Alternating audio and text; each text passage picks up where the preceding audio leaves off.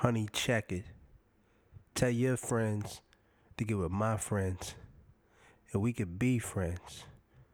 We could listen to Boys in the Huddle every other weekend. Is that alright? Is that alright with you? Yeah. Keep banging.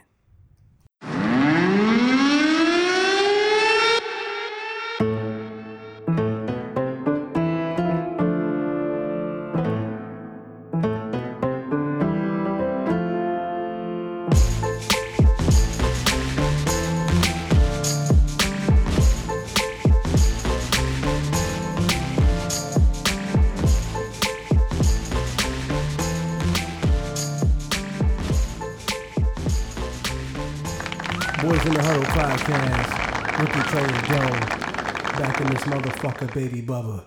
What's going on, fellas? Yeah, we back like we never left. Got that building up some momentum out there. Ron, what's up, man? How you feeling about the show Yo. so far? Yo, man, I like what we're doing. Let's keep it going. I'm ready to go. No small talk. Jump right in. We jumping right in, huh? So That's we what we jumping doing. right into the biggest news Shut going on in money. Philadelphia. And don't take my money, motherfuckers. We're gonna go ahead and get to the biggest news going on in Philadelphia. And what is that, Ron? What would you say is the biggest news going on in the city? I mean, look, all you got to do is turn the 97.5 to Fanatic, and you'll know.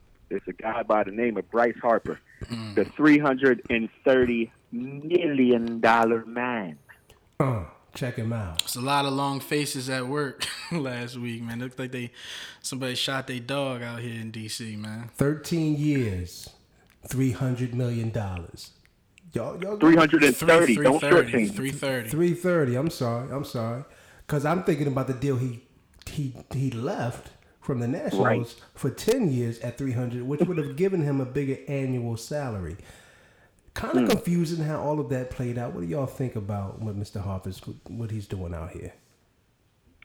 Man, I mean, the bottom line is, I guess it kind of tells these uh, the young fellas like, hey, if you believe in something and you're good enough, then stay strong on it, and you're gonna get what you deserve. You know, you'll, Yeah, but you'll I- get what, what you deserve. I, I'm more so confused about how it happened. Like he left a pretty good contract to pretty much take less money, mon- less money annually, but Right. he's going to get Right. three more years with more guaranteed money from that standpoint.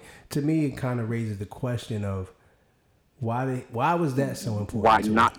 Why Yeah, was that so, so- important? Yeah, so I think the the prior contract that was the highest was uh was it Giancarlo Stanton. He's what three was three twenty five. So I think this Yeah, number for ten. Yeah, was it for ten? He- Okay. He, still has Yeah. the highest annual uh, salary in the sport. Okay, so but I guess he he so Harper goes down with the highest gross um, earnings earnings, but Right. not Matt, salary. Total. Yeah. Right. Yes. So yeah, it just doesn't make sense to me. Like, is he thinking like, well, if it doesn't work out, they still gotta pay me? Because I I think the Giants offered him a good amount of money, a higher annual salary, and the Dodgers seven year deals. Yes. But if they're seven year deals and say he's not what they thought, it's gonna be harder for him to get that type of money going forward. But Yes. that that I don't know. To me, that kind of just raises a bit of doubt. I don't know. I'm happy to have him. It's exciting for the city. I will definitely be attending some Phillies games this year, which we spoke No about doubt. last episode. Me and Dante haven't gone for the past couple. Yeah. Nah, I, I know what you're saying. It's almost like is he too much? It could it could it be a sign where he's not a team first guy, too much about himself or something? I don't I don't know. I mean, I'm I think Ron, I agree with you. At the end of it, it's like you see the Phillies making making headline news for the first time in a while. So you, I mean, you got to feel feel good about that. But Right. the think contract from- thing is a little from- weird.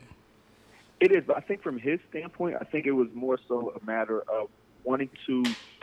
I think he clearly he sees a future here in Philadelphia, and that it, it came down to that's what he wanted his future to be. Right, right, Um, right. You know, he it, it, was. I think it's more so more so. I want to be here in Philly.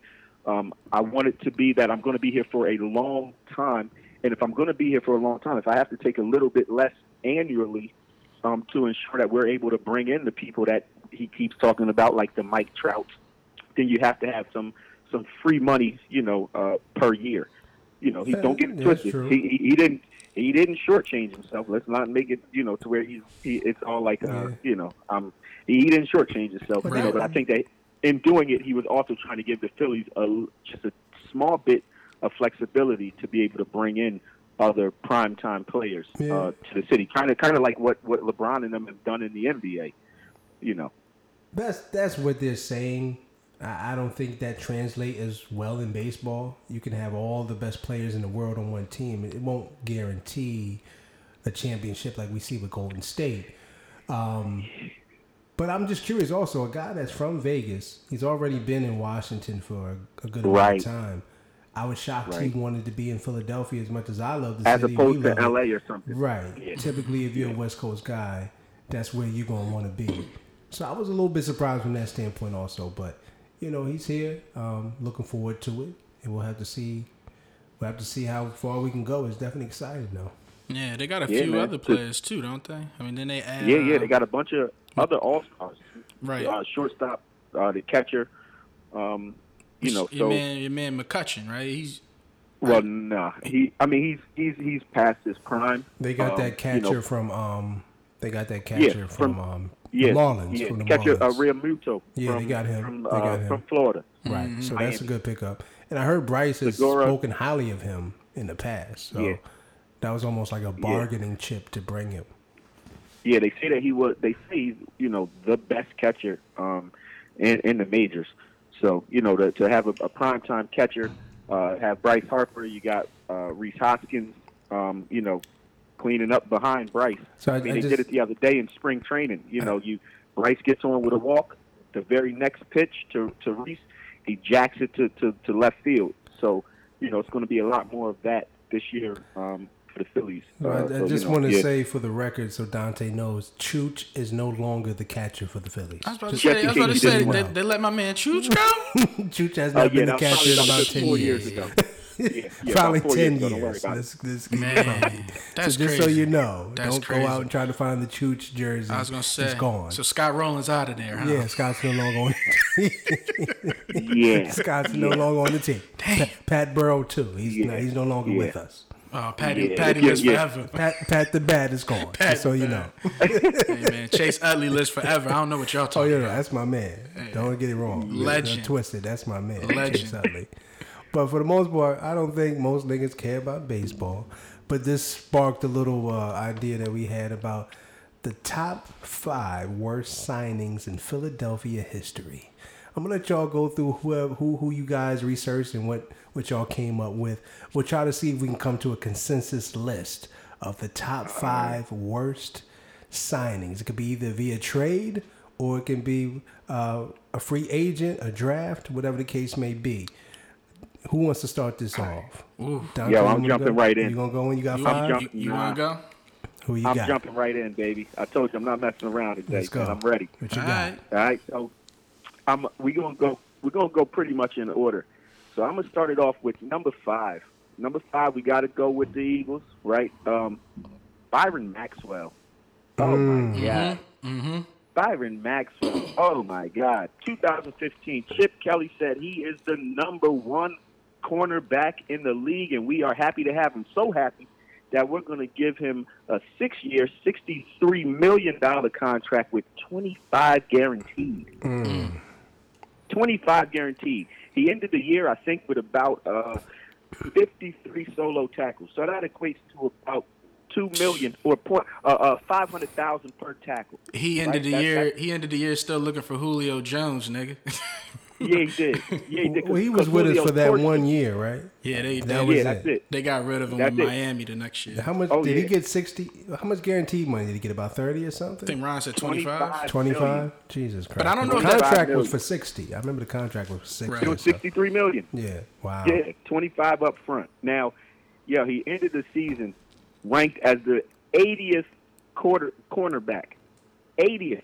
I don't even think there are 85 cornerbacks in the NFL. He's ranked Christ. number 80.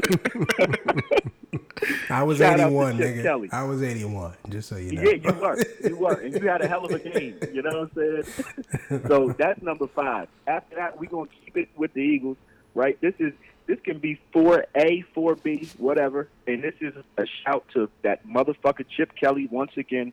This isn't a signing, but it is a trade.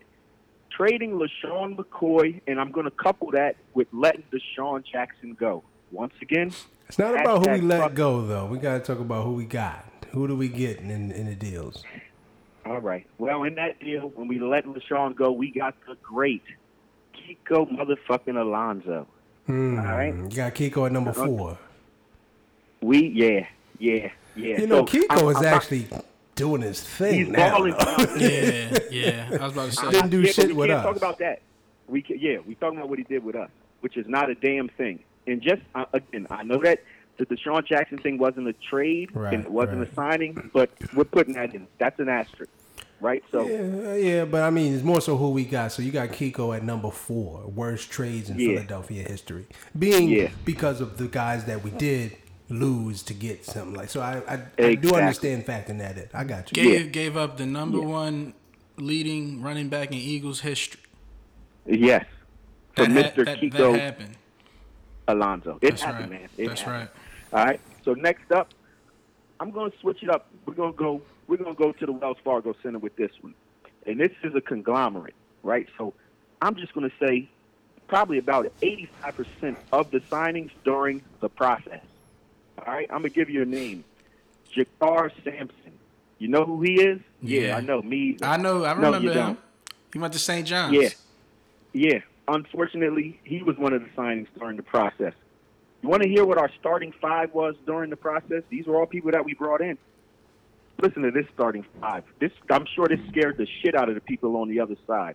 We got Jerami Grant, who, in hindsight, right, playing out there with with, with the Golden State Warriors, good player, cool. But fuck that. We had Jerami Grant. We had Glenn Robinson, think he's not to be confused with not to be confused with Big Dog. This is the little dog, right? Then we had JaKarr Sampson. We also had Nigga, you Robert can't Covington. bundle in the, the fucking 20 niggas into number three. Who's number three? What the fuck? You can't Nigga, name 30 the- niggas in, in the process? I can Nah, I'm not rolling with that. We got to come to a consensus at the end of this. So, So the, yeah, all right, I'm well, not- I mean, if that's what you want to do, that's what you want to do. But that's that's yeah, going yeah, to yeah. be cut. Yeah, that's what I'm doing. Okay. That's what I'm doing.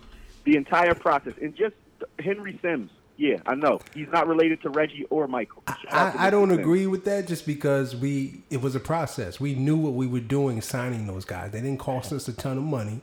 We didn't throw Nigga, money away. I'm not talking about the money. I'm talking. You said the worst signings. I'm telling Yeah, you. but it, it has to be some criteria, and for me, it's about niggas stealing money like your man Maxwell. That was that was legitimate. But that's what you want to throw in there. Okay, who you got at number two? The, the whole process is what you're doing at number three. The whole process. Okay. That was terrible. Number two, Chip Kelly. Mm, Horrible. okay, It was horrible. Okay. And guess what? He was responsible for three of our for two of the top five fucking moments right here. So once again, hashtag fuck Chip Kelly. I hate him. I'm with Everything you. about him. I'm with you. The worst signing in Philadelphia history, and I was actually there for it. And I'm gonna tell you a little I story about know me who it being there. is. You're damn right. I hate his hair, and I hate everything about him too. Andrew bleeping Bynum. Uh huh. Mm-hmm. Uh huh. Uh huh. I'm with Oh you. my God! I'm hey, with too, you. so just in the same way that you were the 81st ranked cornerback that year, you scored as many points in the Sixers jersey as Andrew Bynum did.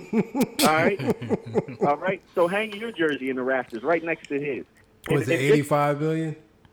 Oh my God, way too much. We got rid of a. I mean, now again, this is part of the process. This is the beginning, so it's all right. But Andrew Bynum, man, we had high hopes for the guy, and and it was horrible. I was actually down at the Constitution Center when they had they they pulled out the they all they pulled out a whole thing. We're all down there. We're waiting the signing, and he's interviewing and all that. I'm in line. I'm talking to Andrew Bynum, handshakes. I got my phone in front of me, right? So I'm like, hey, can you do me a favor? Can you just tell Sonny, hey, work hard and yada yada yada? So he does this little thing. He talks into my camera. I'm like, all right, cool, man. This is gonna be decent. I'm gonna be able to go to Sonny football practice. I'm gonna show him this. Don't you know that as God will have it, when I left from there, I had nothing on my phone. The shit didn't record and it didn't save. Nigga, that ain't Andrew's fault. Shit. I'm about to say. No, I'm gonna tell you what it you, is. You are It's not blessed. Andrew's fault. right. That's what saying. exactly. Divine intervention. It was the big fella upstairs telling me this guy ain't shit and you don't even need this. You know what I mean? So Andrew Bynum, number one, worst signing in Philadelphia I, history. I, I think up he's going to be on all of our lists. Yeah. I think that's about where he places. I'm still kind of figuring my list out in my head. So I can go next. who you got? So Ron and I had some overlap, but I threw a couple extra names because I figured that would happen. Um, the Chip Kelly discussion though is really interesting because there was a period. It's, it's, it's go, dates back to March tenth, twenty fifteen. That was the time where Chip completely just fucked the team up, and that's when that's when LeSean McCoy, the trade that Ron mentioned, happened. But the other name I'm gonna throw in here, um, I guess I'm gonna throw it at number five. Man, we, we forgot about Demarco Murray. Remember that? Remember Yes. that? It was like mm. so. LeSean wasn't supposed to be a system guy, and he was owed too much money in the future. Yeah, But yeah. then we threw five years, forty million to to Demarco Murray. Probably didn't fit Chip's scheme to begin with. He averaged three That's- three and a half Right. yards per carry. That's the lowest rushing average by any Eagles running back with at least 170 carries or something like that since like Keith Byars in the 80s, man. Made So- no sense. This is the Because- dumbest shit because ever. what we heard was they didn't want to pay LeSean, that he was going to want too much money. Then you turn around and pay DeMarco Murray more money than it would have cost you to keep LeSean. So Right. That shit was always. We knew it was about Chip Kelly's ego. We knew that's what was going on. Hell yeah. And it rubbed everybody the wrong way. Yeah, then I got another. I got another one only because, um, you know, because Ron mentioned Byron Maxwell. I'm, I'm gonna spread the hate a little bit. This was a fuck up under Andy Reid, actually, Oh, I already know. I already know. back during the Dream Team era. But y'all remember your man Nnamdi Asomugha? Of course, nigga. Of course. Yep, Hey, yep. hey, I fought with that one. Listen. I fought with that one because I It was to do between it, him and Maxwell for me. I wasn't sure. I'm, I'm gonna go. I'm gonna go Nnamdi, and here's why. Because for everything Maxwell wasn't, you know, Nnamdi was supposed to be that shutdown corner. I think he was supposed to be the second best after Revis, or, or was it probably was Revis at that time? And it just showed you how trash either the Raiders were, or that division was, or how much of a fraud he was. Because Asomugha only lasted what one. He was He was two two seasons in Philly, and he was completely out of football. He never played that. again. That's He why I would go with him out over of Maxwell. completely Yeah. out of football. Completely out. Knocked up Kerry Washington, so he got a save there, I guess. That's about it. Yeah, he's a Mr. Mom. Now. He's a Mr. Mom. that's, that's good. That's good. he was a Mr. Mom now. That's a fact. That's a fact. So you know that. Yo, that's remember, yo, yo, the thing, the thing about Nnamdi was, yo, he had like a hard last name, but we knew it because we saw the back of his jersey all the fucking time, chasing the fucking receiver. Mm-hmm. like, like, fam, why are we always looking at your back, yo? well, the Sick problem with your name. the problem with that was he was a man-to-man cornerback, and the Eagles were playing a lot of zone at that time. He had no idea how to play zone. He only played man-to-man. He worked well in that scheme. no, he was trash. Don't shoot him no bell. Because if he was He- still good man to man, if he was still good man to man, then why did his career end after the That's Eagles? that is a good question. He was trash. That is a good question. Fuck that. He, He was wanted, he trash. wanted to stay at home and take care of the kids. That's what he wanted to do. One man, I'm, I'm jealous. That's a good life, actually. I wish I could do that shit. Real quick, it's Kerry Washington. Is she overrated? Do we like her? I like her. We like I her. like her. I like her. Okay. Yeah, I like it. I liked her a I don't lot and her He. Hate Me. When I, was gonna first say, saw a and He gr- Hate I was- Me. I still remember that. A lot of niggas don't know about He Hate Me. One of Spike Lee's underrated classics. Under the One of his underrated cover. joints. Yeah, under, underrated joints. She was Spike. giving it I'll up be in here all day. Yeah, she she was tough in that. She's kind of, you know, through the years she's kind of evolved, and I don't know. She's not as attractive as time went on. You know what I mean? I don't know what what it is exactly. I don't know. Maybe she just something she does with her mouth. I don't know, but. so what, what, what, she's no. All right. Niggas trying to find a nice way. I don't know. It's just something about it. It's just like when you see her, you're not like, damn, she bad. Like when I first saw her, I felt like that, but I don't know. Through the years, that kind of declined. But we're not putting her in the Gabrielle Union bucket. She's not in that bucket. Yeah, I'm cool. No. I, Okay, I, I'm okay. cool with Kerry. All right. I'm cool with Kerry. All right, I'm rolling. I'm rolling. All right, number three, and I thought the the Chip Kelly one was on my list too. You Ron had a lot of people on the same shit. Um, I'm gonna go. I'm gonna switch it to baseball actually, and this was before my time. Um, but doing some research in 1982, the Phillies traded Larry Bowa, shortstop, and second baseman Ryne Sandberg to the Chicago Cubs for somebody Yeah. we never heard of. I actually never knew that. that's Um, a good one. And so you know that's obviously not because of Larry Bowa, who ended up being. Sandberg. But Sandberg's a Hall of Famer. Yeah, Yeah. yeah. And he was considered a throw-in back in the time during that deal, is what an old newspaper clip says. So Ryne Sandberg, we actually traded a Hall of Famer, inducted in the Hall of Fame 2005 for a dude that I'm not even going to mention because no one's ever heard of. knows him. Nah, mm. nah. E- E- I'll tell you anyway. Ivan De Jesus. Mm. That sounds like every dude in Camden right now. Oh, yo, yo. Look at your man, Mike. Who was Hey, that? yo, Simmons just scored cut the it. basket. Oh, the Six is about to win this joint. We all good anyway. Yeah, we got it locked up. We got it locked up. So that's that's who I'm coming with. Number number three. Let me see. Number two. Hmm. Let's see. Should I throw some sixes? See, Ryan, you went with the process. I understood the process. That was a means to an end. So They I'm don't got to really. be no different than Ron's. So I mean, if you got no, I got different know. people. I'm just trying to think of who I- who I would throw in at number two.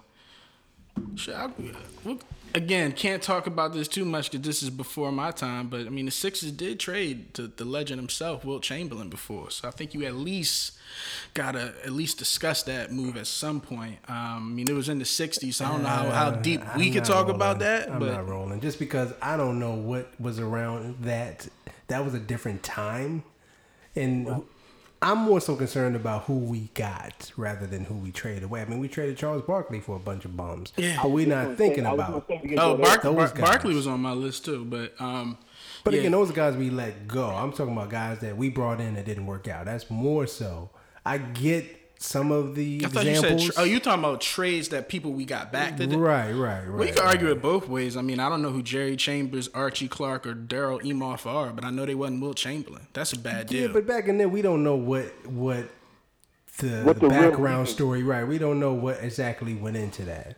So you can throw that in there, but once we we we slim this list down, I don't know if I'm Well, now, with so that. yo, so now with that being said, right? So, do we put Charles Barkley on that list because of getting Hornacek and Tim Perry and Andrew mm, Lang? But I'm not. I I mean, for me, when I thought about this, I wasn't concerned about who we got back. I'm more so.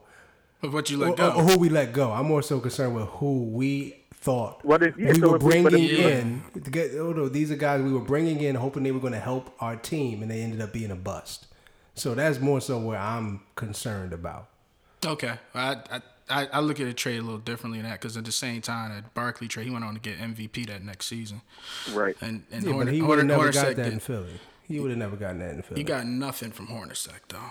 Um, all right, so rounding out the list, then um, I'm gonna go with my last one. Hmm. I think we done talked about everybody on my list. I had Andrew Bynum.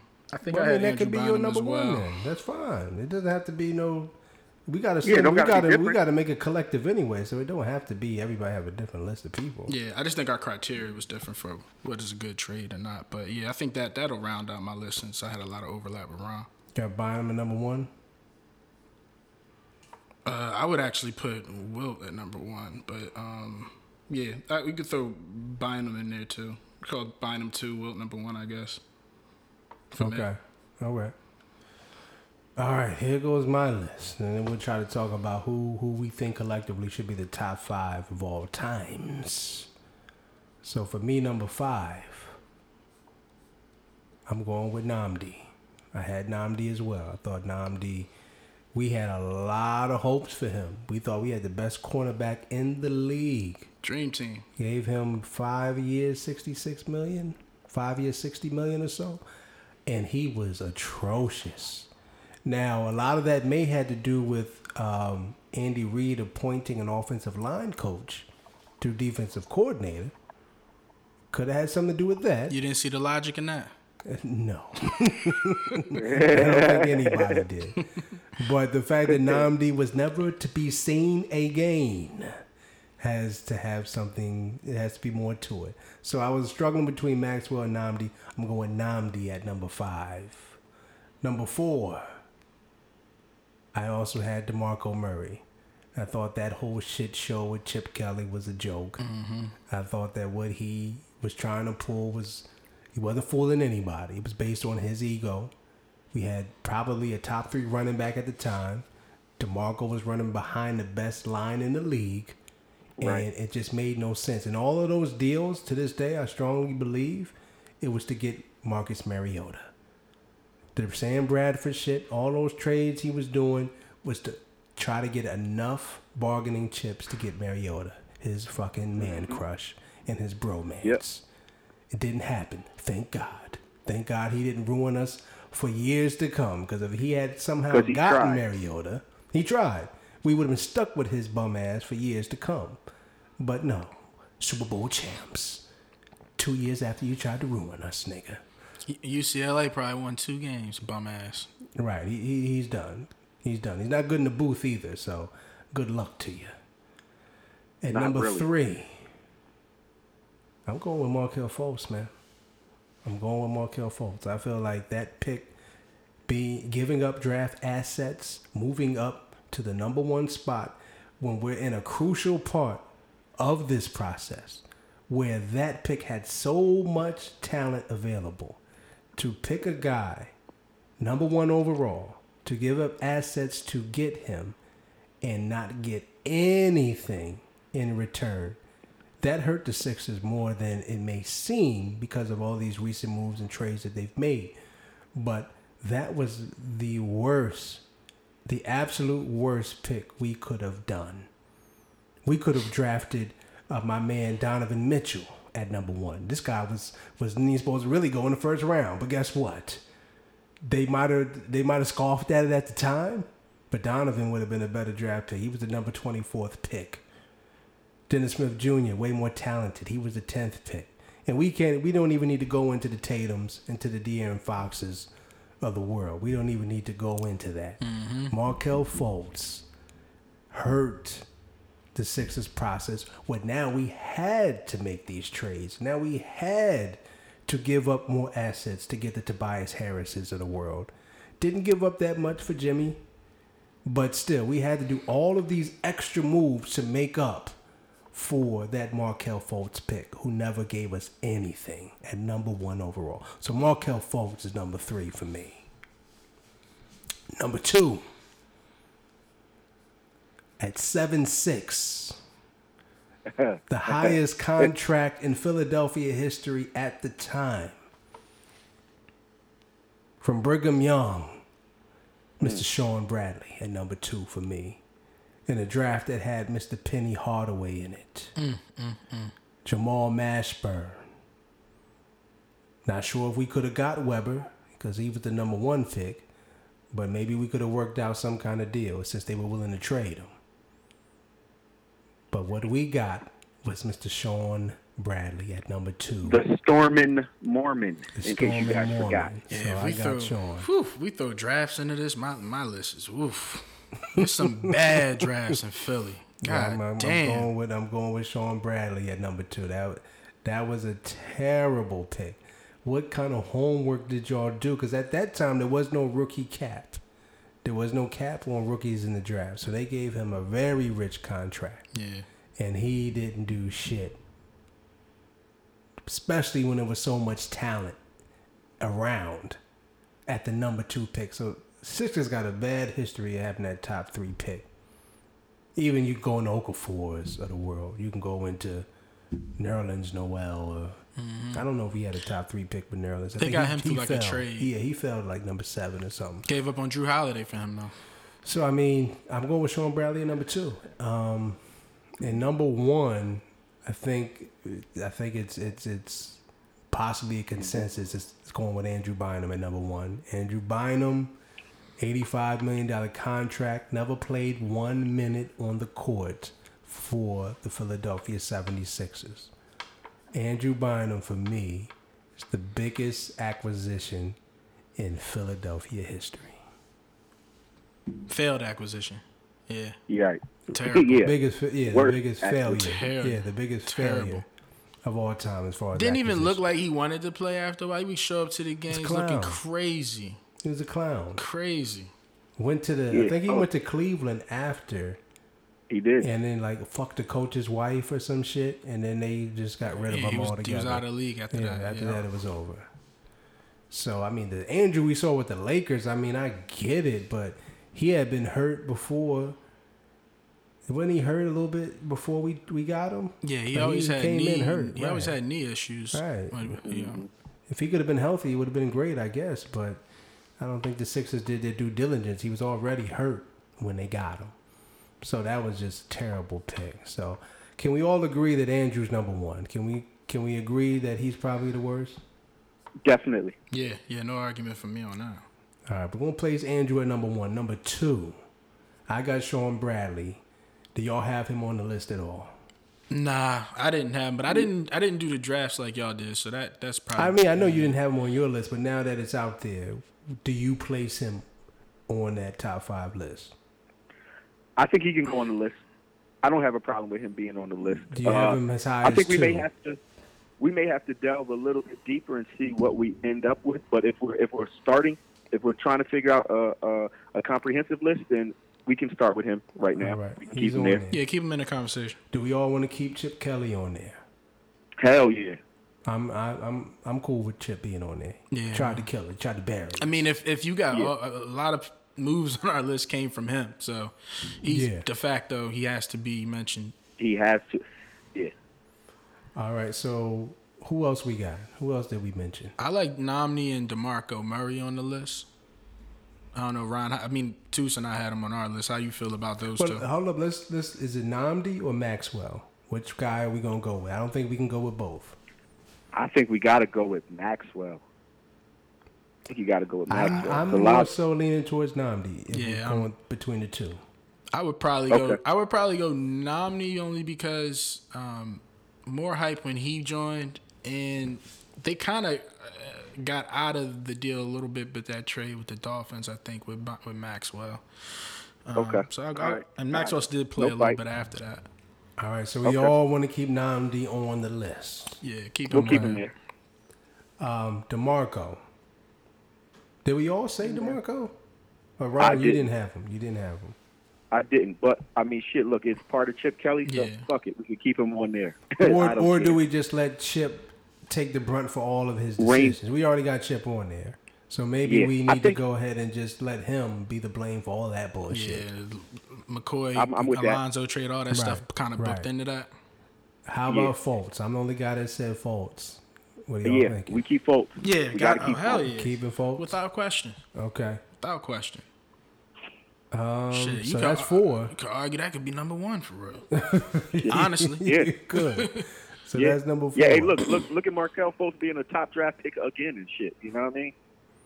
Yeah. Yeah, that that that, that shit was atrocious.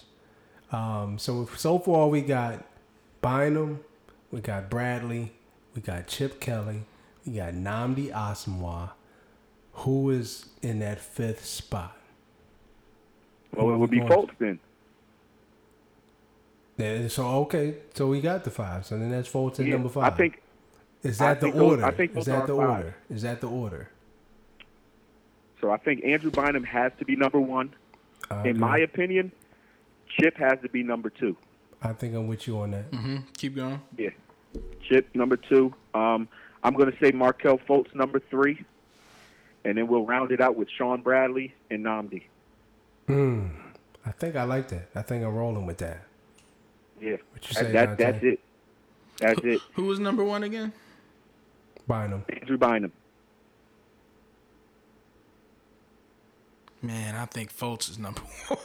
You putting Fultz at number one, but Fultz actually played a minute and didn't get 85 million. That's why I'm factoring in for Bynum. they gave up a pick just to move up two spots for a dude. He ended up turning into Jonathon Simmons.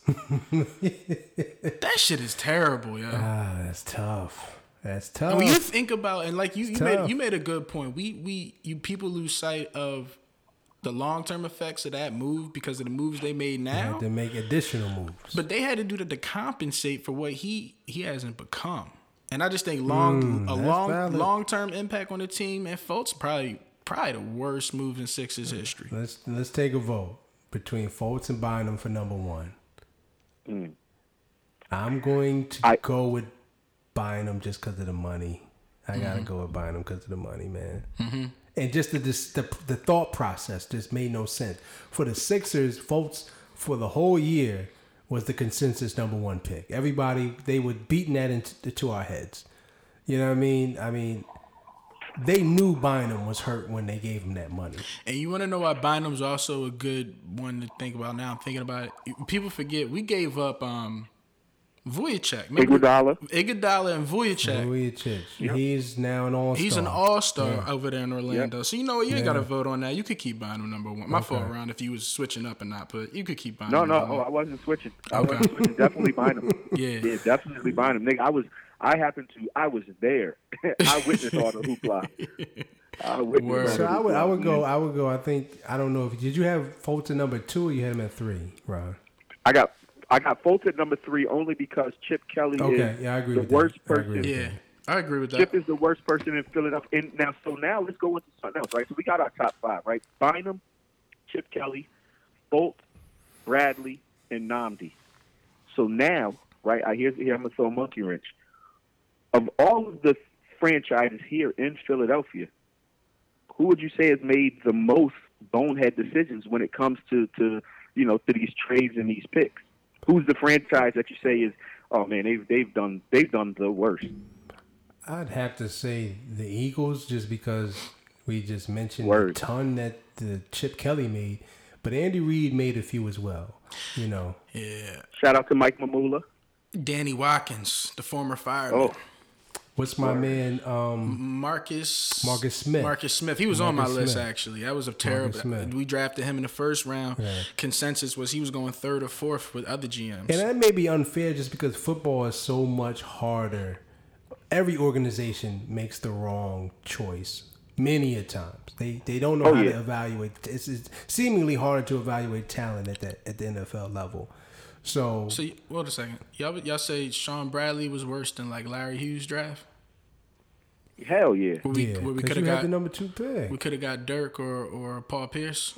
Again, that's Yeah, but that Yeah, hindsight is twenty twenty. yeah, so. We got to see who. I'm curious on the Bradley pick. Who who you said Mashburn and Penny? Mashburn, Penny was there. I'm sure it was a few other guys. Probably to look that one up. But yeah, I'm cool with I'm cool with the list we got. Yeah, I think the list is solid. Eagles The list is solid, and I think a- that the Eagles, yeah, and, and I think most of that is attributed to fucking that little munchkin Chip Kelly and shit. Yeah. he he really Yeah, he he, really tried to he tried to fuck us over, he tried, fuck that- us over. and he would have done it if it wasn't for our. Uh, I was about to say our Lord and Savior, but I don't want to. Don't strike me down. If it wasn't for it wasn't for our Savior, Mister Nick Foles. My Yo, man, and how about this? Though? love you, Nick. Or, the funniest part about that is the team, the franchise that we said has made the worst decisions right in the city is the team that brought us a fucking Super Bowl. Oh, Yeah. it gets it gets Kinda deeper. crazy. It gets deeper And even that with with Chip Kelly and Foles. I was going. That's you where I was going. The, Mm-hmm. best the best quarterback in Chip Kelly's professional career was Nick Foles. Twenty seven touchdowns, two interceptions, Big something stack. like that. Yeah. Like, you know what I mean? It's it's kind of funny, but I'm glad those days are over, man. I was Hell yeah. I was depressed during that time. I'm not glad that the big stick Nick days are over. It's a fucking travesty. And we stuck with your boy Wentz. We gonna see. What we gonna learn? We gonna oh, learn. oh, you, Shout out to Furious Styles, boys in the hood. Oh yeah, you gonna learn. Mm-hmm. All right, I like that list though. That was that was solid. So Bryce Harper, you better not end up on that list, baby. Or the boys are coming for you. yeah, Philly's We a different city. It's a different city in Philly compared to DC. People actually love foot, uh, baseball. right, people in love Philly. sports in Philly. It's just not like a business social hour like it is in DC. And you gonna hear from us, nigga. So in three, four, five years, don't get on this boys in the huddle list. Yeah, nigga, don't, don't find yourself that. on that summer jam screen, nigga. Yeah. We're gonna put you up there. we'll put you up there, nigga. We I, find ju- you. I just hope we don't run into Fultz on U Street. I'm afraid what might happen. Man, I don't go to U Street much anymore. I Um, don't think things want- have changed. I was about to say, I don't think they want us there no more. things have changed there. But if I do see him, we'll have a conversation. We'll see how that conversation goes. Yo, how about this? How about if we have to have a conversation talking about we traded away Markelle Fultz, and now he's that guy. What that he becomes a star? It's still a bad. That's what I'm still saying. no, but still, it's it ends up bad for us. So getting him, I'm just more concerned about what they did when they were with us. That's how I looked at this particular topic. He was terrible with us. He kind of hurt the franchise by being drafted. If he goes on to do great things, more power to the brother. I don't see that happening. I really don't see that happening. Yeah, yeah. Well, He'll, time will he'll be in the big three in about two years. Mm. Ice Cube, get the contract ready. Mm. Tim mm. Cube and Stack. Mm. And shout Zach out to Ice Cube. Shouts out to Ice Cube and LL Cool J buying some sports networks. We fuck with y'all for that. That's what we need. That's what we need in the community. So shouts out to them for that. I seen seen Mike Bibby drop like 30 in that big three. Like he was trying to play for a contract. Shut up. Shut up, nigga. Shout out to my Right. man Mahmoud Abdul Rauf too, doing it in the big three. That's my man. So shout out to the big three LL. Ice Cube doing y'all thing out there. But Dante, you had an article that was pretty interesting. Um, some stuff going on with the broadcaster. Recently, we see Moose Johnson back on the Cowboys. I think I could beat Moose in a forty-yard dash right now. Uh, it was No, I'm sorry, Jason not Moose, Witten. not Moose. Jason Witten. Jason Witten. Not to be confused with da- Dallas Goedert or any of these other niggas You'd be screwing up. But I'm definitely my father's son. My dad used to fuck names up all the time. So yeah, definitely. What's his name again? Jason Witten. yeah, but yeah, but it ties into Moose Johnson in a way though. But not an article by the true. by the Guardian really uh, focused on the lack of African Americans in sports broadcasting and media, specifically on the NFL. So you know, NFL we we know through the Kaepernick discussions in prior episodes and just the general temperature of the NFL, it definitely, as LeBron put it, is a seems like a league that has like that plantation mentality in some some in different ways. So I think this article talked about how the league that's 70% black when it comes to athletes. You know why when you listen to the game, it's mostly white people um, that are that are commentating during the game. So you know it had a couple stats in there that was interesting. About 250 broadcasters who call games or work on the sidelines for the NFL. You know less than 20% of them are black. Um, and you, that's kind of interesting considering, as I said before, most of the most of the league that is our players we know are black. So why, when they retire, you know, a lot of them aren't getting those jobs. Instead, we're getting we're seeing, you know, uh, like you said, Jason Witten, the Joe Bucks, the Troy Aikmans, the Al Michaels, the Chris Collinsworths. You know, all of these names that we probably wouldn't really pay much attention to them when they play. I mean, Witten had a good career. I ain't gonna say that, but you know, the point is, you know, there's other players out there that you know get get Warrick Dunn a shot if he's interested, or some of these I mean, other all those players. guys you mentioned were, you know, reputable players. Some of them Hall of Fame. So we can't take that away from them. I don't know if who's Hall of Fame. Troy Aikman's Hall of Fame quarterback. Whether you like whether you like it or not. Who else? Moose Johnson. Moose, Uh, Moose is is in the Hall of Fame. in the Hall of Fame? yeah, he's in there. Yeah. I mean, again, it just speaks to statistics of how you look. Well, same thing could be said. You look in the NBA. Um, you know, that's a league where the players are mostly mostly black, and when they retire, you know, it's hard it's hard to find a white commentator honestly calling games outside of Van Gundy and a couple people. And- so they they kind of have a better system Right. for giving opportunities to to former athletes, and so it was Right. it was more interesting because they actually they actually dialed into study about 40 years ago two professors that did a study and it basically analyzed the language that was used to describe players during the games and it found that you know, most of the players you could tell if a black player was being commentated on because it was more likely to bring attention to a bad play or a mistake that a player made, whereas praise was often given to, to white players. So, mm. you know, we talk about racial bias, you know, I just thought it was an interesting um, article that kind of makes you think, you know, why why do we see Booger, your man Booger McFarland, in the bleachers, in the bleachers with his umbrella and a, and a raincoat on, calling games on a damn recliner. well, on a damn can, recliner. on that, um, I, I set that up that for you, Ron. yeah, because thank you for the setup. I'm gonna I'm gonna knock down this hoop. Uh, Booger has single-handedly set back any black man that does want to be a football commentator. Mm. Booger is horrible. All right. So he should be lucky that they actually have him out in the rain in the stadium. I would put Booger outside of the stadium. They had He's to horrible. get a nigga named Booger, didn't they? That's right. Why don't we just get a nigga named Pookie? That's right. Jesus Christ. Why not get a nigga named Toby? Oh, that's right. The Sixers got one. Relax. But kind of. You the only nigga that calls him Toby, and you ought to be ashamed.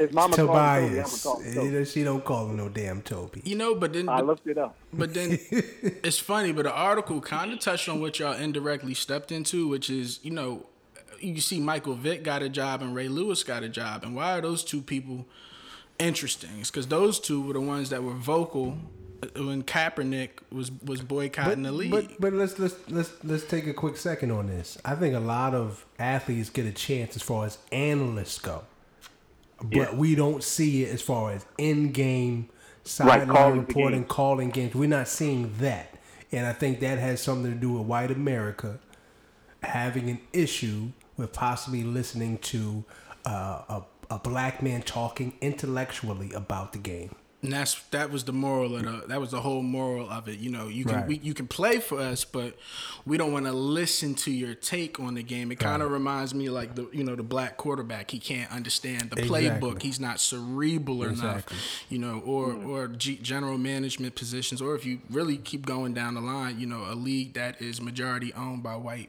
people, right? Black right. people really don't get these opportunities. So. so let me ask you this: Who who would you think a black athlete in the NFL that played would would make sense there because we've seen certain guys that even as analysts haven't worked out. Shout out to Jerry Shout Rice. Tiki Barber. No, Tiki's he you know he's intellectual and he can he can put some words together. So I mean, he can speak eloquently enough. But I remember Jerry Rice was terrible. I remember Emmitt Smith was fucking terrible. They weren't they weren't doing yeah. in game stuff, but who can we think of that would make sense? And that's that's kind of a head scratcher as far as who is be, going to be able to articulate themselves and really know the game. I think about guys like Warren Moon. I don't know if Warren ever went for those type of positions, if he wanted those type of jobs, but Warren Moon knew the game inside and out. Why didn't Warren Moon get that particular opportunity? But who else can we think of? I mean, it's not um, it's not um, glaring to me. I would say if we're trying to replace, I mean, the next big opening is uh who, who's going to take Jason Witten's spot? You know, prime time. What that was Monday Night Football, right? I think, but isn't he like the first athlete in that position? I don't know. I think he was probably the first athlete. I mean, Gruden was a coach. Gruden was there for a minute, right? But he was a coach. I think, for, and this this goes to show everybody the power of Mr. Jerry Jones. Any cowboy that mm-hmm. wants to commentate will fucking commentate. Right. We see yeah. it with Michael yeah. Irvin. We saw it with Emmitt Smith. We see it with Aikman. We see it with Romo. We see it with Moose. Moose. So don't think that shit is a fucking coincidence. Right. How about um I don't know what y'all think about uh Shannon Shannon somebody like Shannon Sharpe. Oh, Shay Sharpe ain't doing that. Oh, Shay Sharpe got his own thing going on. Yeah, he's got a he's got a job that he's comfortable in. I don't see him taking that role. Yeah. Yeah, he's already he's quick, already cut out. real niche. quick, is it getting to, to, to borderline cooning for Mister Sharp? For me, it is. I don't think it's borderline. It's not even borderline anymore. I, the niggas on there with put, goat heads and fucking black, all variations of the black and mild. I saw ba- I saw him post backwoods. Backwoods, black and these are all things that he's not even doing. He's admitted he doesn't drink. He's admitted he doesn't smoke this stuff. So we gonna get into some culture vulture shit in a minute, mm. but I don't. He might have to make the motherfucking list. It's get if before it was it was cool, before it was entertaining, but he got a little bit of praise from it, and he might be taking it too far. But let's get back on topic. Who- I don't think Shannon's good for no for no Monday Night Football. He's he's kind of cooning a little hard. I'm not going with Shannon. See, this is this is where we got to really ask ourselves who who do we think? Because I don't like Randy Moss. I'm He's, sorry. he's terrible. I don't like Charles Woodson. No, I don't like please, those yeah. guys. I'm actually No. okay with Woodson. Um, I don't like Woodson. He's corny. I think they're I don't, all I don't like. I don't like Harrison. That's the one I don't like. Who? Harrison. Rodney Harrison. He's the one that's on with Tony Dungy. Oh, oh, Tony Dungy. Yeah. I don't got no problem with him. I got a problem with him. Yeah, yeah, I, yeah. I mean, he doesn't bring anything, but I don't think he takes away either. I think he just kind of goes with what they put out there. You know what I'm saying? I don't But- think we need to be thinking athlete as far as that particular job goes. I don't think Moose should have ever been in that role. He just happens to be an athlete, so now that's our train of thought. Oh, you see my man Wilbon. I don't know if Wilbon wants to call games, but Didn't work for Tony. I think Wilbon has a lot of jobs. I think they're going to do something really. I think they're going to try to do something really crazy, like maybe Stephen A.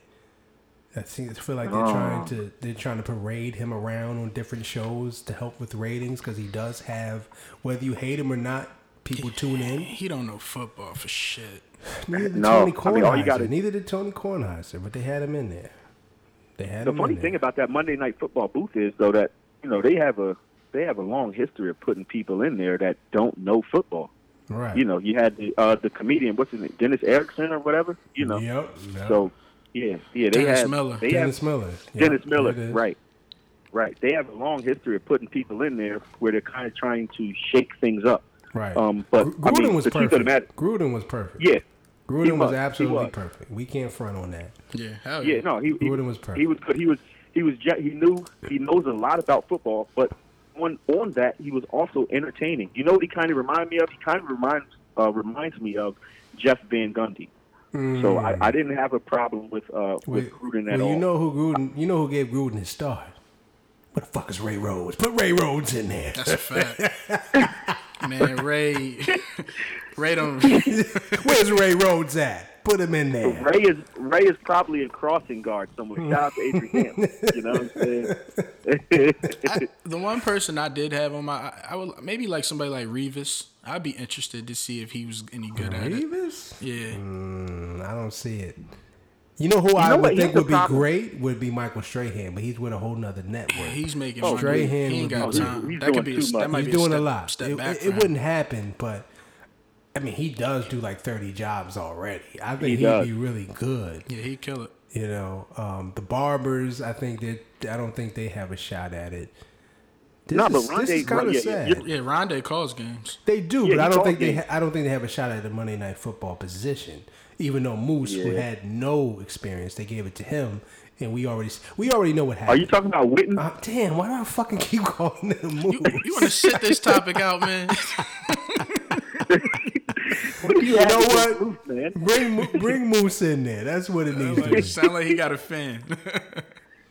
Some kind of Freudian slip and shit. I'm Bruce, sorry. You, you're being called. I'm sorry. That's hilarious. Jason Witten had no business being in there. He was terrible. He had no business being in there, and that's why now we're thinking athlete. I don't think it needs to be an athlete. Nah. You know what I mean? Maybe my man, um, his name Gus Johnson.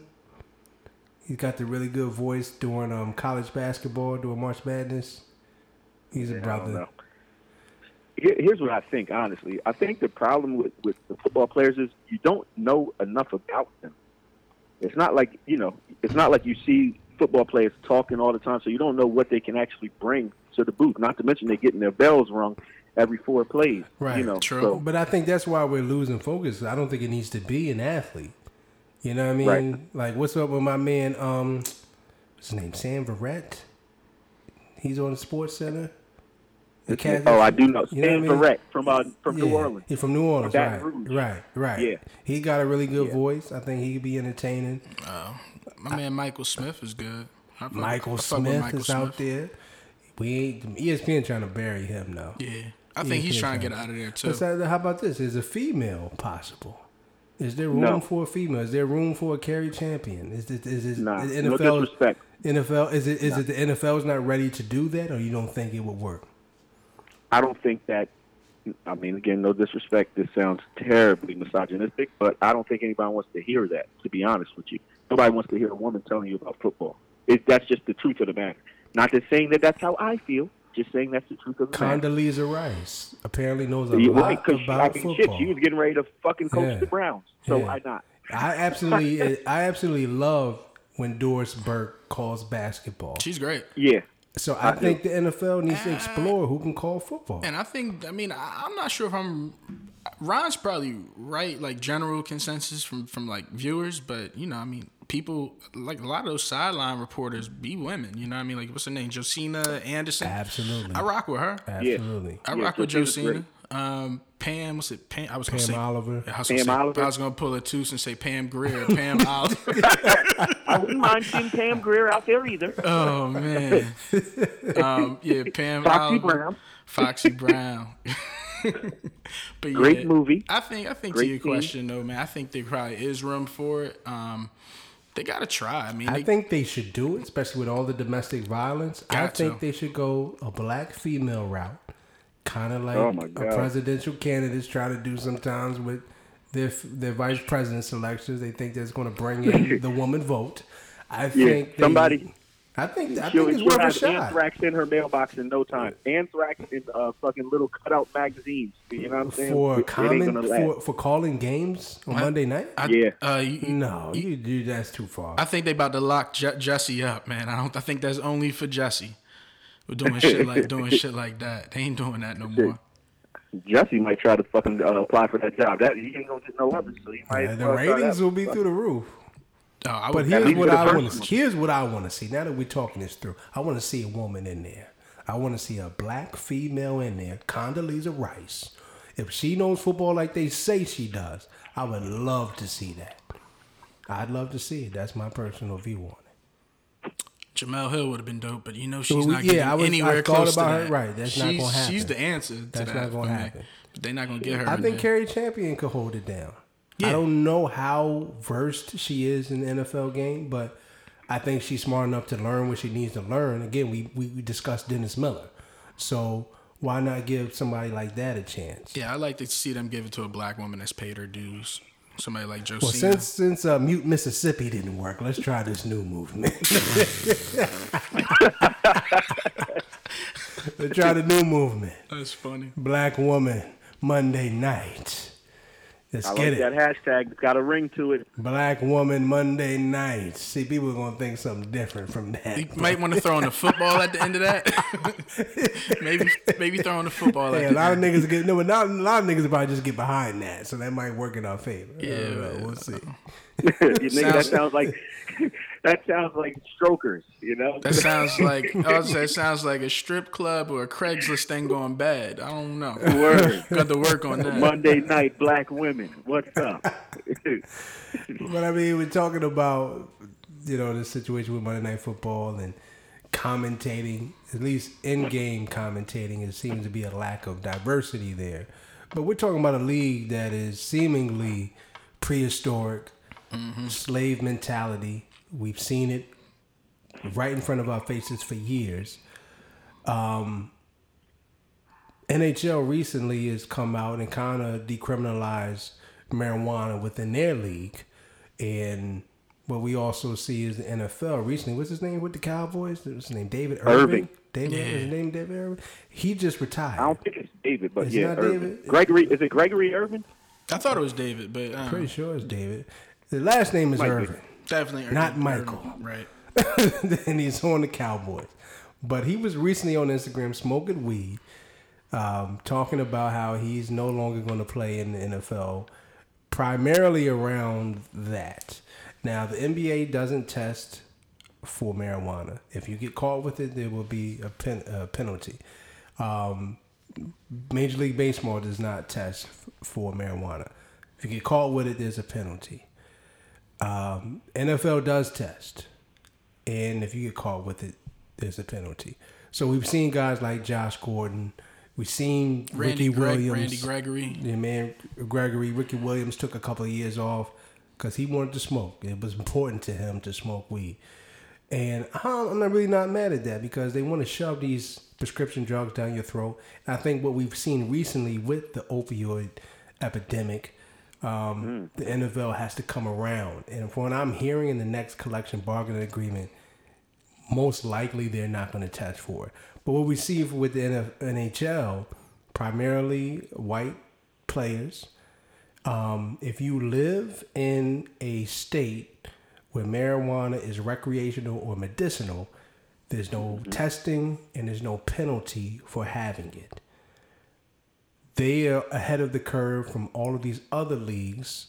And outside of baseball, they're all primarily black. Is there something there or is it not? Well, even taking it a step further, the NF- NHL's philosophy is just so far advanced. They view the use of drugs as like almost like a personal thing, whereas the way their process work is even if you test positive for something, you know, it's it's all confidential. They have they have physicians that are that help you cope with whatever it is if they see it's an abusive use of it. So there is really no like penalty for like weed, which I thought was kind of interesting. So it's mm. like, why why is there a penalty for weed to begin with? Is is like threshold question, and then to your point, like they got to get to like these antiquated views on on on weed because I mean, like you said, opioids and prescription drugs are doing a whole lot worse. Right. There's stats Right. out there, papers out there about it. So, you know, I think the it's interesting that the NHL is the one to be Leading the leading charge. leading the charge on that for sure. Right.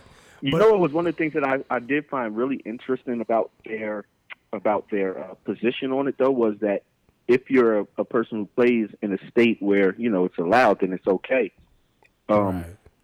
Wouldn't that doesn't that kind of lend, I don't, I don't maybe an advantage though to those players? Like I don't if think you're marijuana has ever given any athlete a performance advantage. Is that what you mean?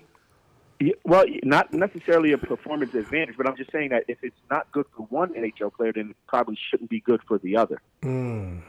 Yeah, but I think the way they the way they couch it though, Ron, is like it's like ninety percent of their league are in areas that are they're probably looking at recreational and medicinal, and then like and over time, that remaining ten percent is going to have the same laws anyway. So I think that I think they're not probably too worried about it. I mean, in terms of like, I don't think you have a competitive advantage using it in, anyway. So No. Well, yeah, I'm not, I'm not, but I'm not necessarily saying that there's a competitive advantage. But I mean, if you're smoking weed because you're saying, "Hey, look, this helps me relax after I just got drilled up against the glass," and the the person that plays in, uh, you know, Nashville, Tennessee, and they don't have that same luxury, well, then that means that you know you're not on the same playing field at that point.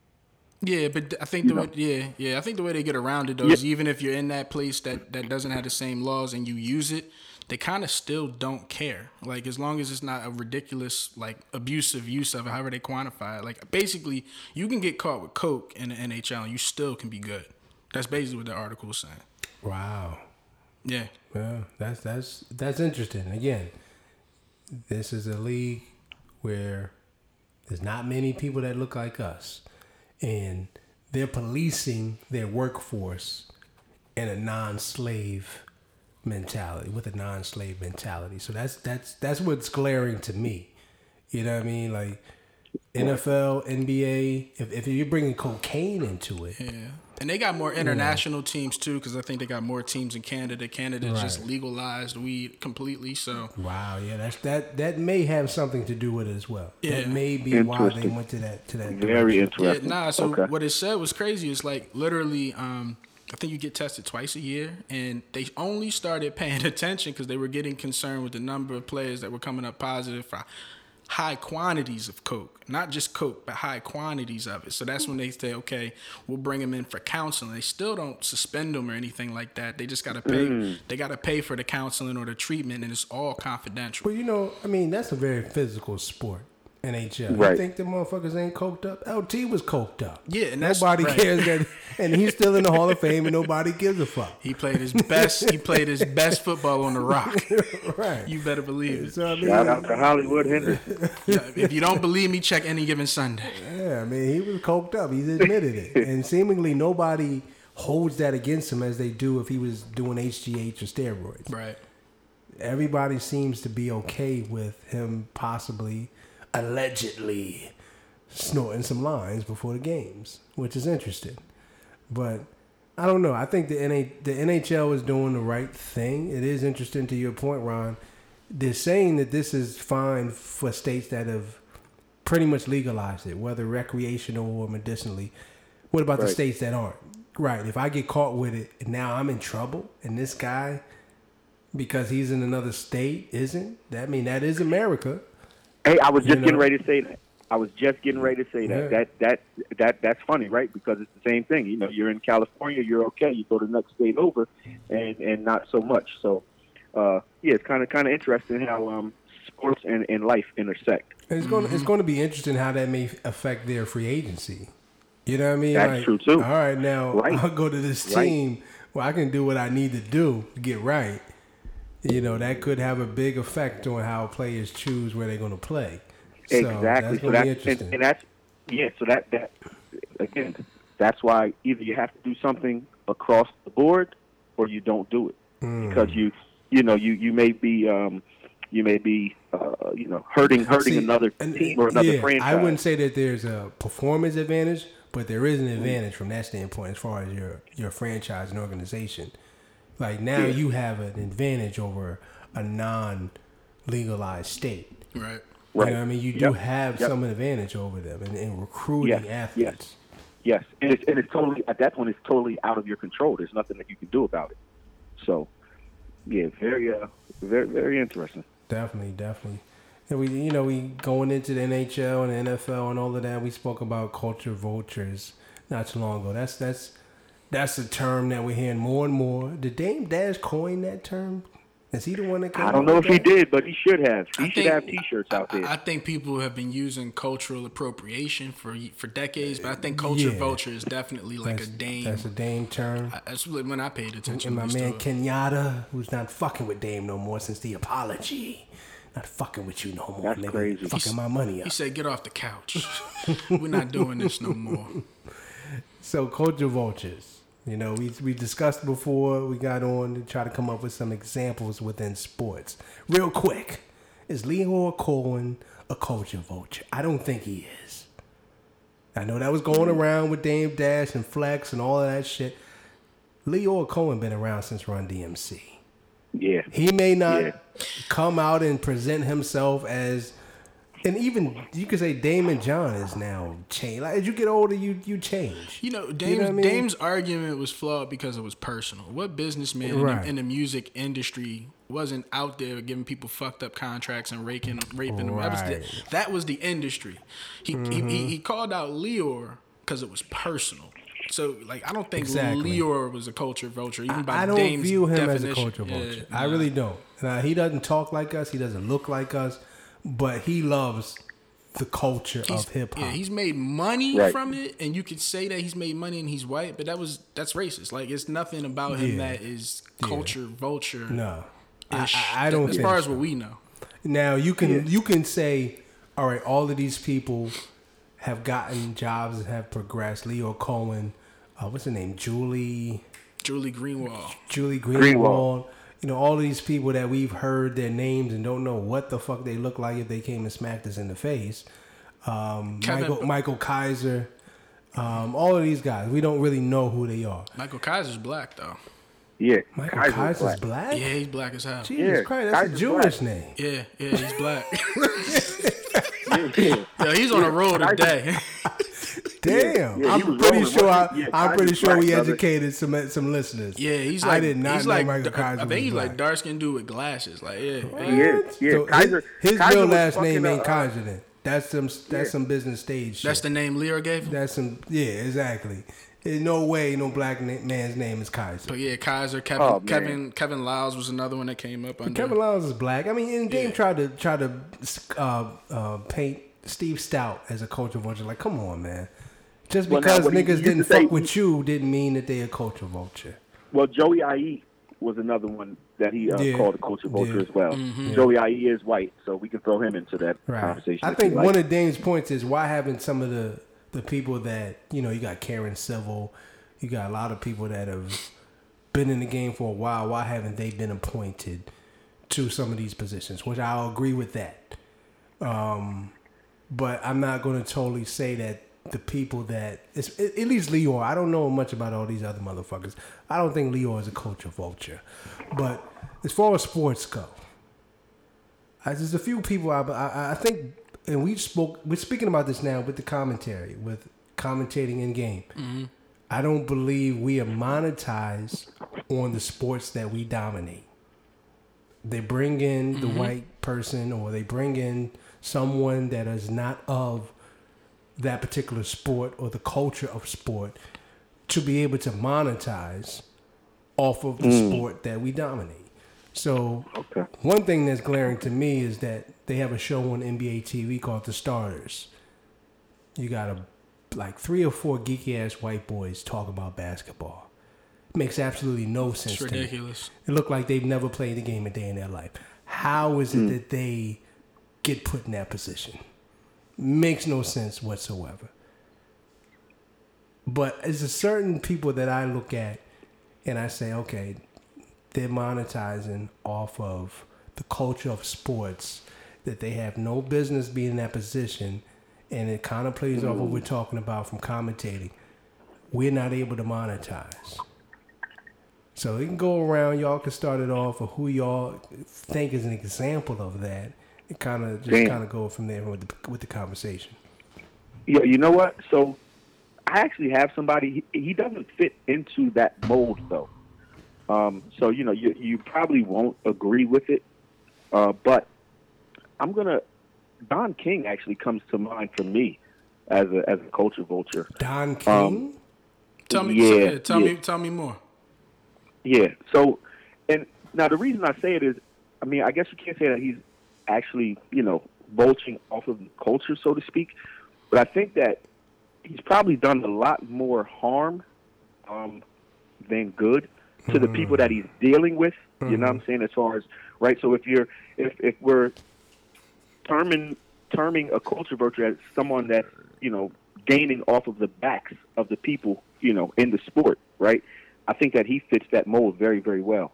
Um, you know, just to name a few: Mike Tyson, Muhammad Ali, Larry Holmes, uh, Tim Witherspoon, right? Terry Norris, Lennox Lewis. These are all people that we know because of what they do in the ring. They've all had lawsuits against Don King for stealing money in some way, shape, or form off of their backs.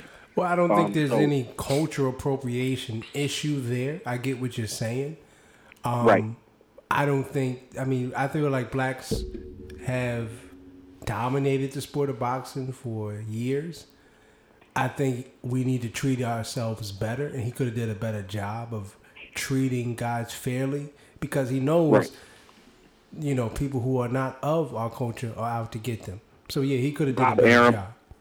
Right, right. So, Right. so, right. So, we go into the other side, right? So then, so then we'll say a person like Bob Arum, right? But again, I just think that um, if we, if we, if we take the race factor out of it, I think that Don King is, is a dude that that would definitely uh, uh, fit the mold, you know. So that that that's somebody. I mean, That's then we can go to, you know, That's interesting. yeah, I like the Yeah, Don. I, I- I, like the Don King.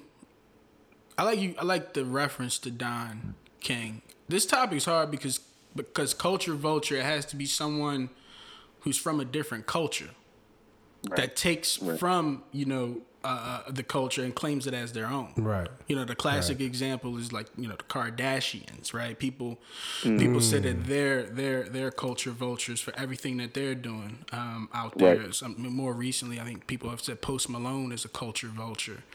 Um, You know, but I, so I would think with Don, King, I, he is of. He's of the He's culture. of the people. He's of the He's of the community. but I mean, everything He's just you a said. grimy He's a grimy nigga. Like that's. just I a was. Trying, I was trying. To, I was trying to say, what's the better word to say? he's a grimy nigga? He's the grimy nigga. A- we all know grimy He's a shark. niggas. He's a shark. Um, but yeah, that's that's a, that's that, that. I understand. Now, you got any more around on your list? Uh, not really, because I think at that point then you start to get into, you know, I mean, fucking Robert Kraft wearing the the chain. You know, you get into Right. Jerry Jones. You know, who I don't know if you necessarily can call him a culture vulture, but he's making the money off of our backs. You know, but he doesn't stand Right. for the things that that are important to his players. right. Right. You know, so I don't know if you can necessarily Right. call him a culture So- vulture, but he is making significant, uh, you know, uh, amounts of money on on our backs. Real, real quick. No, go ahead, go ahead, go ahead, Toots. We, we spoke about Shannon Sharpe and we talked about the cooning aspect. I didn't necessarily want to like call him out or, or pin this on him, but the fact that he's promoting Hennessy, the fact that he's promoting Black and Milds and and hmm. backwoods, things that hmm. he's admitted he doesn't do himself, is he a culture vulture? He's he's straight. He's on the borderline. I, I think that he is. He we gotta watch him. I think that he is. I think he needs to relax. Yeah. it's going too far. I actually was trying to find stuff in his past, like when he was an athlete. Was he like this? Like you know what I mean? Like I I, No. I couldn't see none of the stuff we see now. No. All this old Shay Sharpe and all this shit. I couldn't find that when he was playing. But I don't watch the show. Like I know y'all watch the show. I don't watch the show. I don't watch the show. I just see the clips one- on I know- Instagram. I thought one of y'all said y'all Ron liked the show. the nigga. Okay. Yeah, I, I know. I, I haven't in a while, but at one point I was watching every day. Man, chill. What you mean a while? Get your man.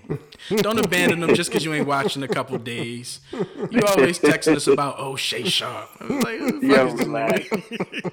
my bad, my relax. bad. That's that's off, that's off camera. My bad. Um, Tuz, you want to go next, or, or you want Yeah, me to go? two, I- I'll, I'll go real quick. Yeah. I got two guys that I look at, and I could be wrong. I don't know with this, with, with both of them. One of them I feel strongly about. One of them I don't. But I'll start with the one that I really don't feel that strongly about because I'm unsure. Michael Rappaport. We see Michael mm. Rappaport a lot talking That's a sports. good one. He's talking sports a lot. Mm. He's on old Shay Sharpe and Skip show. That's a good quite one. often. He uses the mm. word Duke every chance that he gets. And I love the documentary he did on Tribe Called Quest. Like Michael Rappaport can somewhat claim stakes to the culture. I don't Yeah. know. I'm conflicted. Hmm. Yeah, And he he he recently said, you know, Meek Mill is a trash rapper. It's like, like He backed that- he walked He did back, walk though. it back, but it's like, come on, Mike. You might have been into the culture back in the '80s and the '90s, but do you qualify to speak on what's going on today from a rap standpoint, and also just the way he carries himself on these national shows and how he talks about sports, how he articulates himself is pretty much a ripoff from the culture. But he is from New York. He he mm-hmm. he, he he has bought in and did a. I promise you, if you've never seen the Tribe Called Quest documentary, which he directed and produced, it's phenomenal. It's great. It's phenomenal. It's great. So I struggle with Michael Rappaport a little bit. Yeah, Is he a culture vulture? Yeah, I, it's funny. I mm. He's a he's a character. He's becoming a caricature because he's trying to get Yeah. people to mm. come to his Instagram and, and to his. He has a podcast that he promotes, and then the Meek mm-hmm. thing was like really really a reach because I think Meek even showed like, dude, you was trying to take pictures with me in the whole nine like not too long ago. Now, Right.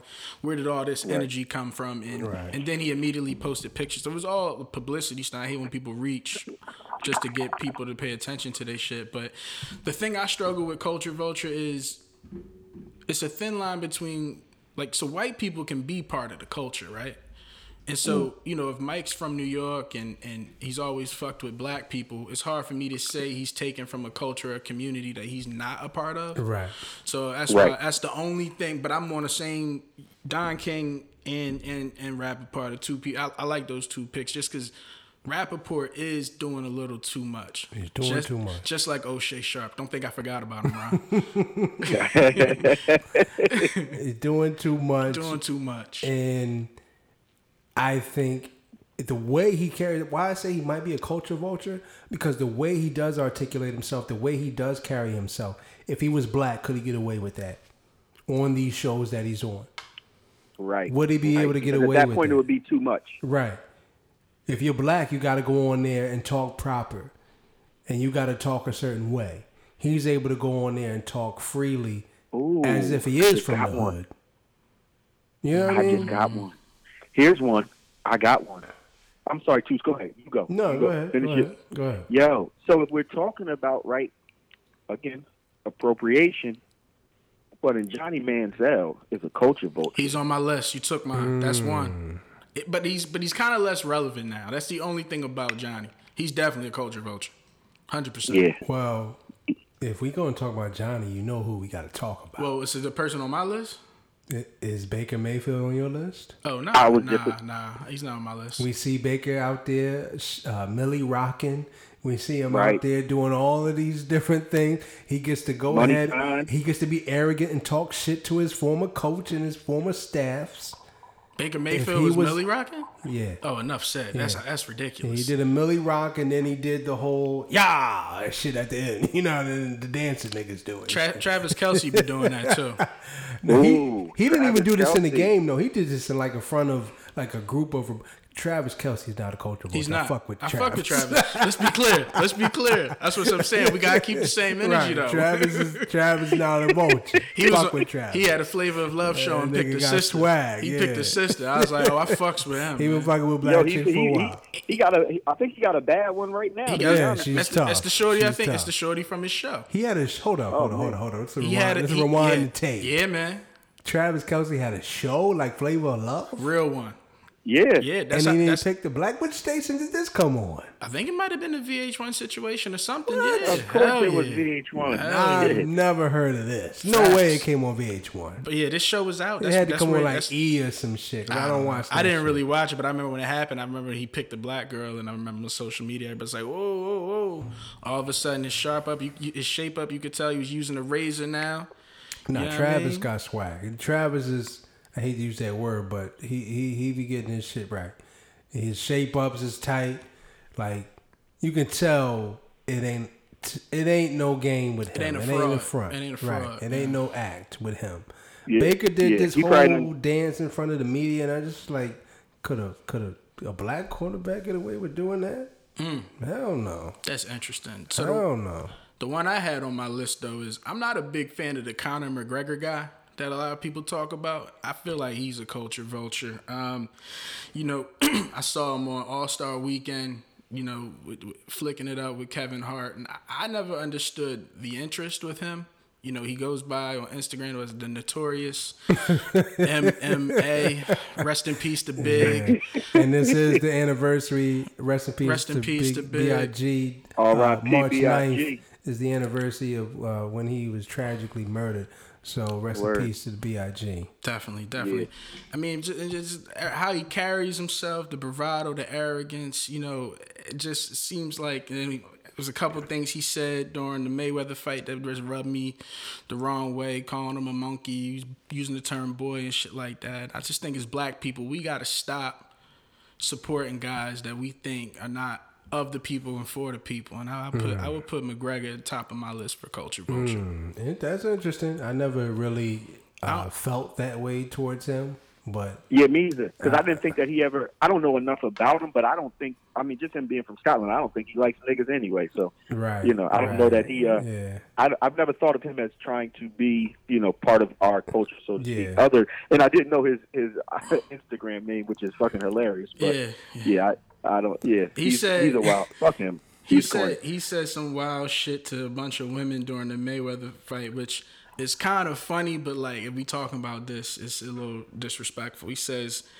he calls he considered himself a black man from the waist down, basically talking to women, talking about Wow. they, they could get it. Yeah. and I'm just like, yeah, Bit, bit of a vulture that's situation. that's that's a little too much. bit of a vulture situation. But here's Yeah. one that we're probably gonna have to debate, and y'all may not like me for saying this, Mm. but I gotta say it. He's harder than Wu Tang Clan eating cornbread on the block. Used to piss me off growing up watching Sports Center. I was bothered. I even thought about writing letters. Oh, this is out of control. You can't say this. I'm saying it. You can't say this. Rest in peace, because I think he evolved a bit. But Stu Scott to me was a culture vulture. Stu mm. Scott was a culture vulture. The stuff that he used to say, the phrases he used to use, and he's black. So you don't gotta be a, a different shade to be a culture vulture. We all look at Stu Scott and we could tell he did not live the culture as if we may live it or our, how we see people being embraced or entrenched into a certain culture. He didn't live it, but he took it and used it for his benefit so he could gain. Stu Scott, in my opinion, and rest in peace, and it's tragic that he died early, gone too soon. Don't get it twisted. But Stu Scott was a culture vulture, man. Where do you where do you when you when you say that where do you where I don't well I assume you know a lot about Stuart Scott to make that claim.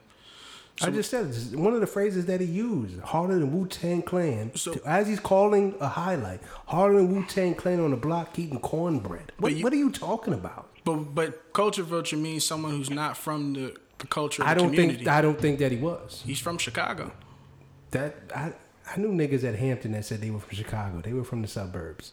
Donovan McNabb tried I'm to just say saying, he's like, Chicago. do you from know do you know enough about him to make that claim? Because part of being a culture vulture, we got to be precise when we use this term. Because people fucking misuse culture vulture all the and you, and time. you, you could be right. what? But from what I saw from this gentleman, no, I don't believe that he was, and I thought I felt that he used terms from the culture to his game. Now, a lot of people might say, "Well, he brought hip hop to Sports Center or to ESPN." I I was offended. I'm not going. As a kid, I was offended by this stuff, and this is not something that I'm retroactively looking back on. I remember in the moment as a kid, I used to be offended by that shit, man.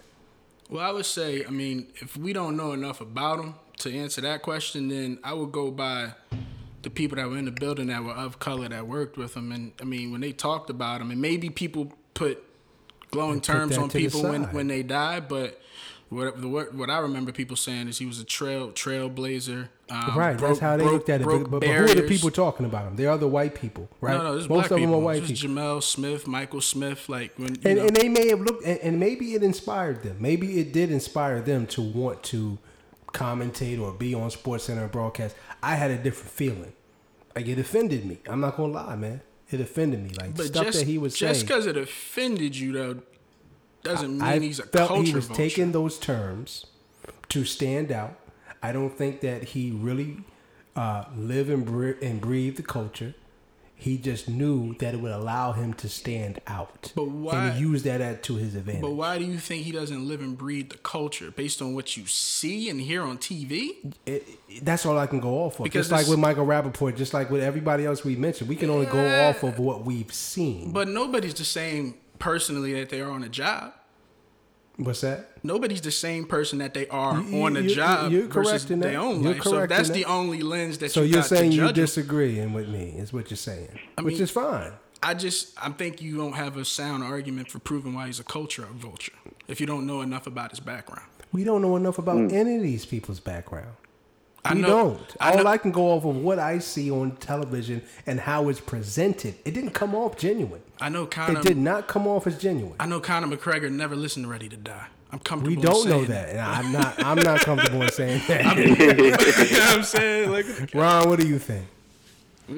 I, I, I understand I understand what she's saying. Um, only because maybe sometimes the delivery didn't seem like how the delivery didn't necessarily seem like how my delivery would have been if I was on there saying what he was saying. oh yeah, yeah, yeah, I- hundred percent. So I understand. I understand what you're Exactly. saying. Uh, but now to to go to, to play devil's advocate, right on on Dante's side, it's well maybe he maybe he tried to clean it up a little bit for TV just to get it through. So I, I, I get both sides. But I definitely I definitely did feel some of the same way No, as, no, as no. two- like exactly. let me- let me hold on, hold on, real quick. When we watched and we talked about it on our second episode, when his and hers was on TV, we loved that. We felt Michael and Jemele were genuine in what they were doing. Did we not? yeah, yeah, The yeah. Stu Scott shit did not feel genuine. Right, but again, I un- the only reason I play devil's advocate is because I understand that maybe sometime when you're trying to break through, then maybe you can't be 100% genuine. You know, so Then don't I, do I, it. then don't do it because Yeah. it comes off as disingenuous and it offended me yeah, I think as I, a kid, I as think, a seventh, eighth grade kid. It offended me. Yeah, I think I think we got to compartmentalize the discussion a little bit. So, I, to be clear, I wasn't really a big fan of his use of that shit neither. Like the Word. shit just came off. Okay, cor- like I said, I corny. like I liked him as he was calling the NBA Finals, and I liked him there. he stopped doing it, so that's what it, it, it, it. To me, it seems like you used it. But to finish my thought, he he came off corny. But to the other point with his and hers, Jemele and Michael were more relatable in part because they're also closer to our age. Our age. You know what I'm saying? So I just think it could have been a generational thing. To he, Stuart Scott looked like somebody's dad that just came in your no, room no. listening when to your Stu rap. Scott was doing that, we were in like sixth, seventh, eighth grade. So he was probably in his late twenties, early thirties. So Yeah, but the- at the- that time, you can't say that he wouldn't have been able to be connected. He would have been as he got older, yes, and he stopped doing it as he got older. You know what I'm saying? Like when he was calling NBA finals, he wasn't talking like that. To me, he used it to advance himself. Just like Fox used to have all the black shows, right? They had Living Single, they had Martin, they had New York Undercover, right? Once they got to a certain point, they said, fuck y'all niggas. And to me, that's what Stu Scott did. It's just my opinion. Damn, this nigga just killed Stuart Scott again. Duh. I'm like, yo, this nigga never heard of God Bless the Dead? Like, Jesus. I just said I love Stu Scott for what he became, and I respected him as he was calling games and he was at the NBA Finals. But I feel like he appropriated the culture to advance, a culture that he mm. was not a part of. I'm now sorry. here's the question though. But- But, here's yeah. the question though. At that point in time, right? At that point in time, because Rest in peace to Stu not- Scott. Don't get me wrong. I do have a lot of affinity. I do have a lot of respect for Stu Scott. But I feel like he appropriated the culture to advance. And I did not What? feel like he was a part of the culture that me, you, and Dante are, are very well connected to. Yeah, I mean, I, I understand. I just don't know if if trying to appropriate the culture at that point would have been beneficial. You know? It's beneficial because cause you can stand out. Sometimes you got to take a risk, right? Yeah. Sometimes right. you got to I- take a risk. Man, I don't know a whole lot about Stu Scott, but just doing a quick look, just went to from grew up in Winston Salem. I mean, he was an alpha. Ah, That's We that- all know when you, some when you say that ain't somebody about is, the culture. When you say somebody yeah, is a, we do. When you say somebody is a culture vulture, you gotta be able to tell me a little bit about them, though, to make sure to make the argument that they're not of the culture I of the community. I understand y'all community. niggas want to stick up for Stu Scott. No, I get nigga, it. like we gotta be precise when we talk about this, Well, though. well, how how is it that that everybody was cool with running away from Don King when we clearly believe he was a part of the culture, but now I'm being attacked for Stu Scott. I'm not attacking you. We all But said why Don, are we we looking up Don, Don? We Why said Don King was a grimy nigga, but we said he, we didn't think he was a culture vulture. Ron thought he was a culture vulture. He, we didn't look up his fucking history and his fucking sorority or Because he's here, fraternity. because he's here to defend himself. we didn't look up his fraternity association. I just think it's kind of corny to talk about I, guy. I I understand that, and That's just I, that's, d- I understand that. I That's corny. understand that. It's not about it's not no corny. It's about how I felt as a kid watching them. I, I felt this way for a long time. So it's kind of like, okay, yeah. Now I just want to talk about somebody. It's tragic what happens to Scott. Going too soon. I said all of that. I, I don't need to say it no more. I respect Stu Scott, but I feel like he appropriated the culture to advance. So if we're talking about culture appropriation, I think that that's what he did. So he has to be coined as a culture vulture. Do you think? Do you disagree that Stu Scott appropriated the culture? I don't know enough about Stu Scott to make that claim. Was he a Uh, court? Was he a court? we don't know- we- we don't know enough about anybody. Nah, let me let's finish the thought though. We see Stu Scott as an educated black man who was on TV using rap lyrics and saying it in a way that we might not have been. From, wasn't the same vibe that we was on. But we don't need. We don't know enough to know about his background to know if he wasn't a part of the community. We don't know enough about anybody. We don't know enough about Lyor Cohen. We all agree we don't believe that he's a culture vulture. We don't know enough about Joey IE or whoever. I'm not rolling, man. are. I'm not rolling. All right, that's that's fine. I'm not rolling. I'm not backing off from him. I think that he was. Rest in peace to him. I think he did a lot of good for the Jemele Hills and the Michael Smith that they viewed it differently. But you, but if he if did they that, viewed it differently, if he did that, then you can't say he said fuck the community because he would have gave back. That's what a culture vulture is. It's somebody who takes but doesn't give back. That's what the definition of culture how do we know if is. Stu Scott gave back? Because you Just got people like Jamel He inspired them. That's no, all they he said did. that he stood up for him in ESPN, but it wasn't the best place for black people, and he got them looks that they didn't get before. Well, I don't know nothing about that. Because you didn't research. You nigga, then you just making that shit up. You didn't research. All right. How do you know that's what he did? I got it from Goose Johnson. Goose Johnson. I tell you what, You got it from Hey, Booger, hey, nigga. You got it from Hey, yo, Booger. Tay, Tay sold me on that one. That nigga sold that shit quick as hell. yeah, Good that's, shit. that's how you know it's a lie. That nigga should have been an attorney. This Fuck outta nigga here. said he was you singing- should be representing R. Kelly, nigga. This- you don't want to believe the truth, nigga. Uh. Nigga trying to kill a kill a dead man because he didn't say hip hop array the right way. Nigga, please. I was offended. Fuck out of here. Ron agreed with. I me. agreed with you he too. was offended. I, w- I thought it was corny, but I don't know. I didn't get the vibe he was a culture vulture though. But I know what culture vulture means. I feel like people are because he's passed away and it was tragic. Of course, we don't want to talk about a dead man, and they did to Michael Jackson recently.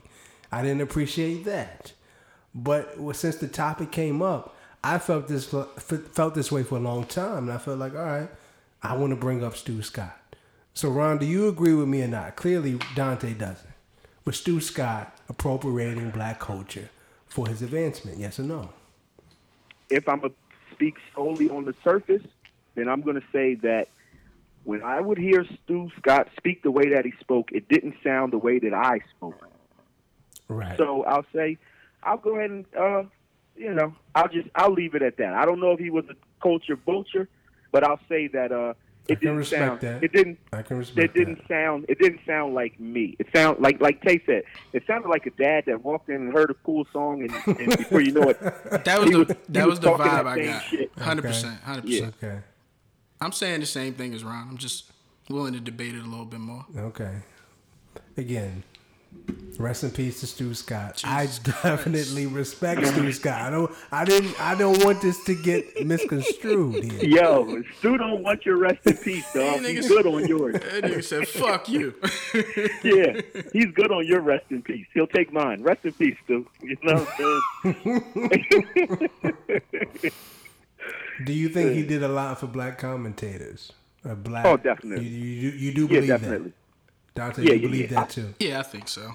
Okay. Yeah, yeah, yeah. I mean, I think he made it. Uh, you know, he, he he gave them a someone that looked like them. Whether whether he sounded exactly like them or not, he put a black man in your living room every morning at at six thirty so you could watch SportsCenter. You know what? You. You know you're what I'm right. You all right.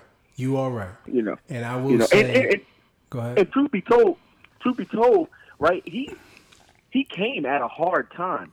I mean, because we grew up with with Dan Patrick and Keith Olbermann, Right. and they had that shit on fucking lock. right. They had mm-hmm. that shit on lock. You know what I'm saying? So for him to come in, and though it didn't sound the way that we dictated, for him to say something that we knew what he was talking about, even though my dad may not have known what the fuck he was talking about with Right. the 36 chambers, Right, right. it was like, oh shit, this nigga just said that. That's crazy.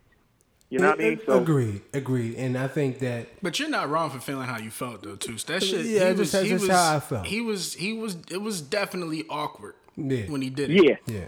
But it Yeah. wasn't probably Yeah. awkward for white kids looking at it though. They probably thought it was cool. Like I He, get that. maybe he introduced a lot of that into their living room. Maybe he did. Probably, Hell yeah. You know Probably. You know what I mean? And, and maybe Hell that, yeah. that helped advance the culture. You know what? Maybe it that did help nigga fucking advance the culture. single-handedly sparked Eminem or Right. some shit. Maybe you know it saying? did. Maybe in some way it did enhance the culture. I'm just talking about how I felt, and it used to really bother me. man. Yeah, I ain't yeah, gonna lie. E- yeah. As a kid, sixth, seventh, eighth grade, it bothered me, man. I ain't gonna lie. I get it. I no get it. disrespect. I hope it's not disrespectful and how I felt about it, but that's just how I felt. So That was a good conversation. We gotta keep the culture vulture shit going. I like it. that shit was good. But those four or five niggas on the starters on NBA TV, y'all niggas there's no debating. Culture vulture, get some color on that motherfucking set, nigga. Right. That's Yeah, you know ridiculous. what? though? Here's another thing too. For real, for real. Just going back to what we were talking about earlier with black sportscasters, and I, I know we were talking about mostly in the booth. NBA TV and, and TNT, they do a great job of giving former athletes, black athletes, a chance. They do a great job at that shit. I still don't know how Paul Pierce has a job, you know, but they do a great job um, of giving you know uh, uh, athletes a, a chance to get on there and speak about their sport. You know, so that's that's that that's to be commended, and that ties right back into our Stuart Scott. If it wasn't a Stuart Scott, then you may not see Jalen Rose speaking about the NBA every day. Nigga, they had my man Action Jackson calling the game the other day. The NBA is like killing it. Action Jackson. Jim Jackson. Remember him? Oh, oh, I saw oh, that. yeah, yeah. I thought you meant the nigga, Nigga, I from thought you Rocky. were talking about Carl Weathers and shit. I'm about, exactly. I'm not- I was like, Carl what the Weathers. hell? these niggas is reaching. Shit. Was Carl Weathers calling boxing? What the fuck? Uh man, they still got Clyde. They still got my man Walt Frazier out there looking crazy. I mean, I saw Jim Jack Jim Jackson calling again. I'm like, God damn, man. Oh man. So we we all we often have done the sucker OG move. I don't have a ton of examples, but I do got one that I want to try to get out there, and maybe we'll think of some more. I saw Clinton Portis on Oh boy. The the the female we mentioned in the last show, Kristen Leahy. It's on her show, and he told her before almost every game he would take shots of henny. I saw that. that he would take shots of Henny before every game to loosen himself up. Now, we talked about marijuana, we talked about uh, the opioid epidemic, painkillers. Is he a sucker OG for, for that? Because if we look at what they were probably trying to give him, would it have been uh, worse? I had him in my fantasy football league a few times. I would have liked to known you were taking shots at Henny a few times. Uh, so hold on, you you wasn't with me at Chicha when Yeah, we saw we saw him. We saw that was like before a game. He was bugging. No, I think he was out. Was he I think retired he was then? retired by then. Okay. Yeah, he was like a lot thinner. That's why I didn't even know it was him. Okay. But um, is that a sucker move or an OG move? You know, Hennessy before the games to loosen I'm a- yourself up. That shit is corny, especially depend nigga Henny. Like you drinking bottom of the barrel Henny. Don't tell me about drinking no damn Hennessy. Get the fuck out of here, nigga. You're I not don't want rolling. that shit. You're not rolling with Hell no. I'm not drinking Hennessy to do nothing right now. Do you now. think it Fuck hurts that. or helps a performance in an NFL game? He said he wasn't drunk, but he was taking the various shots of Hennessy before each game. Man, I think that just goes into being a nigga. Like that shit's corny. You know what I'm saying? Like Mm. the fuck out of here. Fuck, nigga, you, you know you nigga you if you drink you start drinking, nigga, you're sluggish and you're slow. That ain't giving you no boost. That ain't giving you no boost. You start coasting. Niggas start drinking henny at 11 a.m. when they on vacation, and you coasting for the rest of the day and shit. Yeah. You know how we used to do it. Yeah, Fuck out of here. That's that's that's a sucker move. That's it's a shit's sucker corny. move. Yeah. Yeah, that's corny. Why is he talk? Was it a direct question or he just came up? He just came out of the blue and said it. It was like, kind of out like of the blue. How do you get prepared for games and being in Washington? So it was just like it's kind of corny to general talk question. about that. Hey, like if you did that, cool. Why are you talking about it? Like, eh, um, yeah. I mean, I, I guess I call it a. It's nothing OG about it to me. Um, I mean, I guess it's, it's similar. It's similar to, uh, you know, like we talked about earlier, where players use use weed. I guess to cope with pain, possibly. But if he said he used this to like get him ready for a game, I, I mean, whatever. It just sounds sounds corny. I, I agree with that. I think that's definitely a sucker move. Why why even put that out there now? I think people are going to look at him negatively for doing so. Um, just didn't make a whole lot of sense. And as a fantasy football owner, nigga, you owe me, motherfucker. Now I see why you couldn't get into the end zone. I understand it now. You better not let me see you or Markelle Fultz on U Street, nigga. I'm coming for you. Mm. Yo, I got one.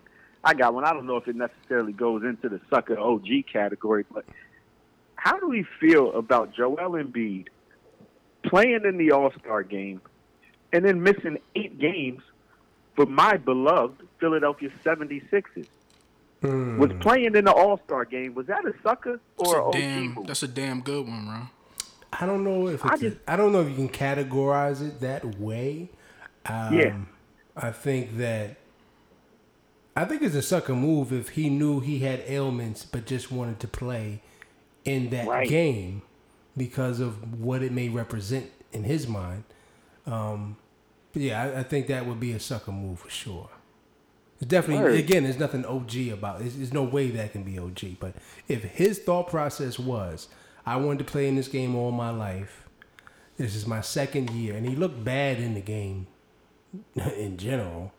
If he played in that game knowing he had some ailments, that's some sucker shit. Yeah, I, Yeah. yeah, I, I agree with you on that. It's and you know that's probably what happened. He just wanted to do it for the look.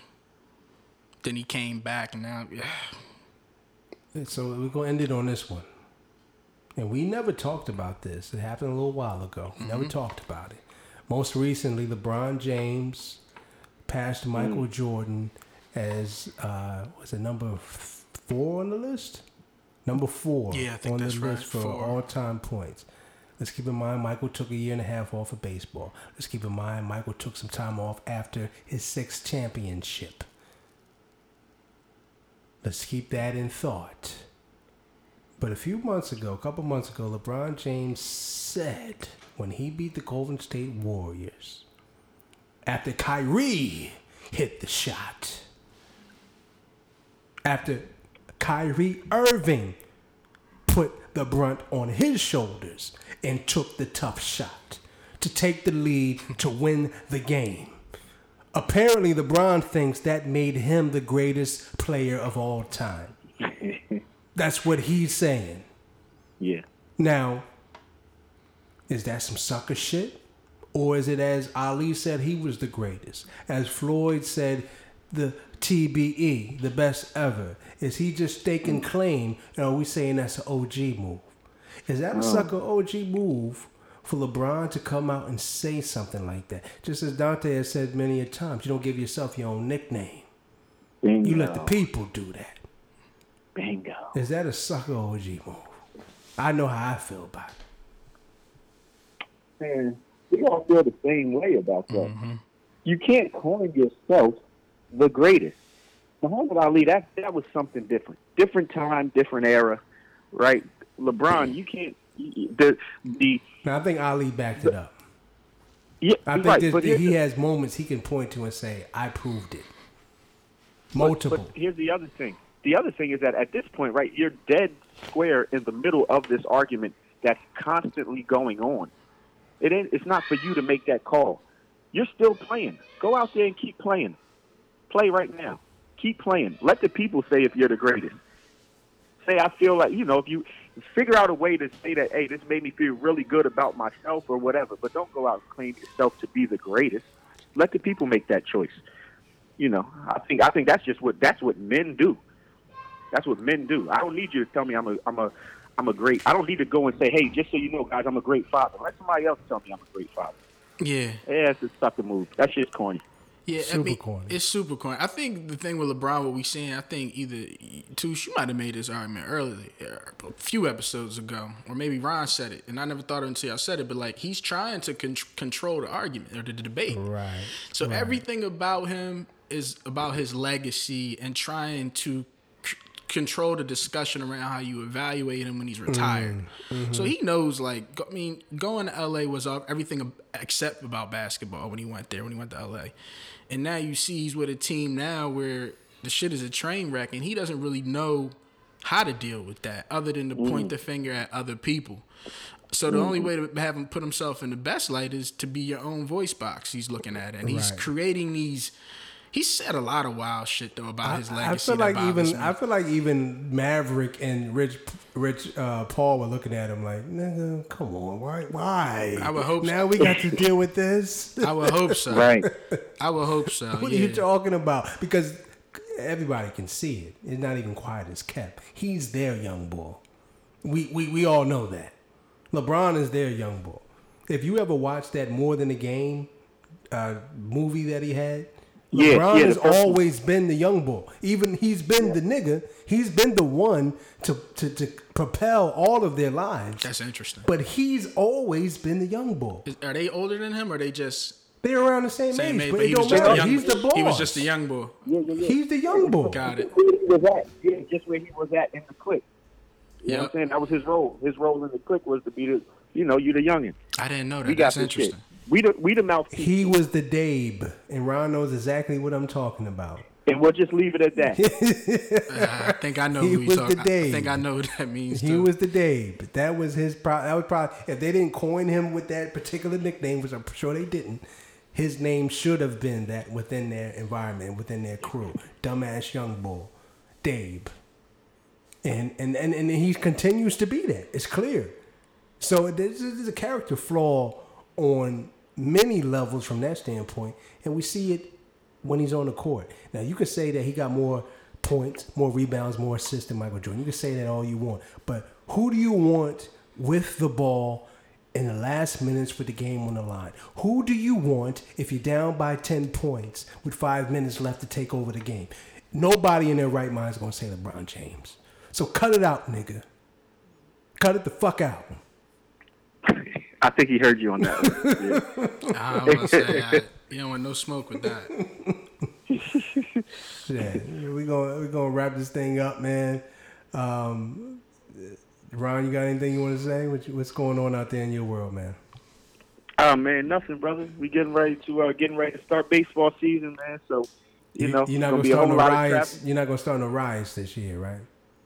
Uh, nah, no, no riots for me, man. Okay. As quiet as kept. It wasn't me that started it. It was her. Man, Allegedly. it wasn't me. Allegedly. It, yeah, yeah, it wasn't me. It was her. I seen her jump. I seen her running across the field. I said, "Oh Lord, I got to jump this fence right now and get this thing stopped." You know No what I mean? So, riots this year. Yeah, no riots, man. We're getting ready to start this baseball thing, and uh, you know, we'll be doing this all the way until August, man. So we coming to a town All near right, you. We in Baltimore, uh, Memorial Day there. weekend. Oh, are you? No doubt. oh, okay. Yeah, yeah. we, back definitely in, we that. back down here. It's Cal Yep, Ripken we joint. back down. That's a beautiful sir. complex. Beautiful complex. Word. So Yep. yeah, I'm definitely coming down there for that. We gotta um, hit up Norma Jeans. Just keep that between us. I, yeah, because nobody listens, so we're good. Either they don't know, don't show, or don't give a fuck about what's going on in the huddle. We'll see y'all next time. One time. Peace. Peace.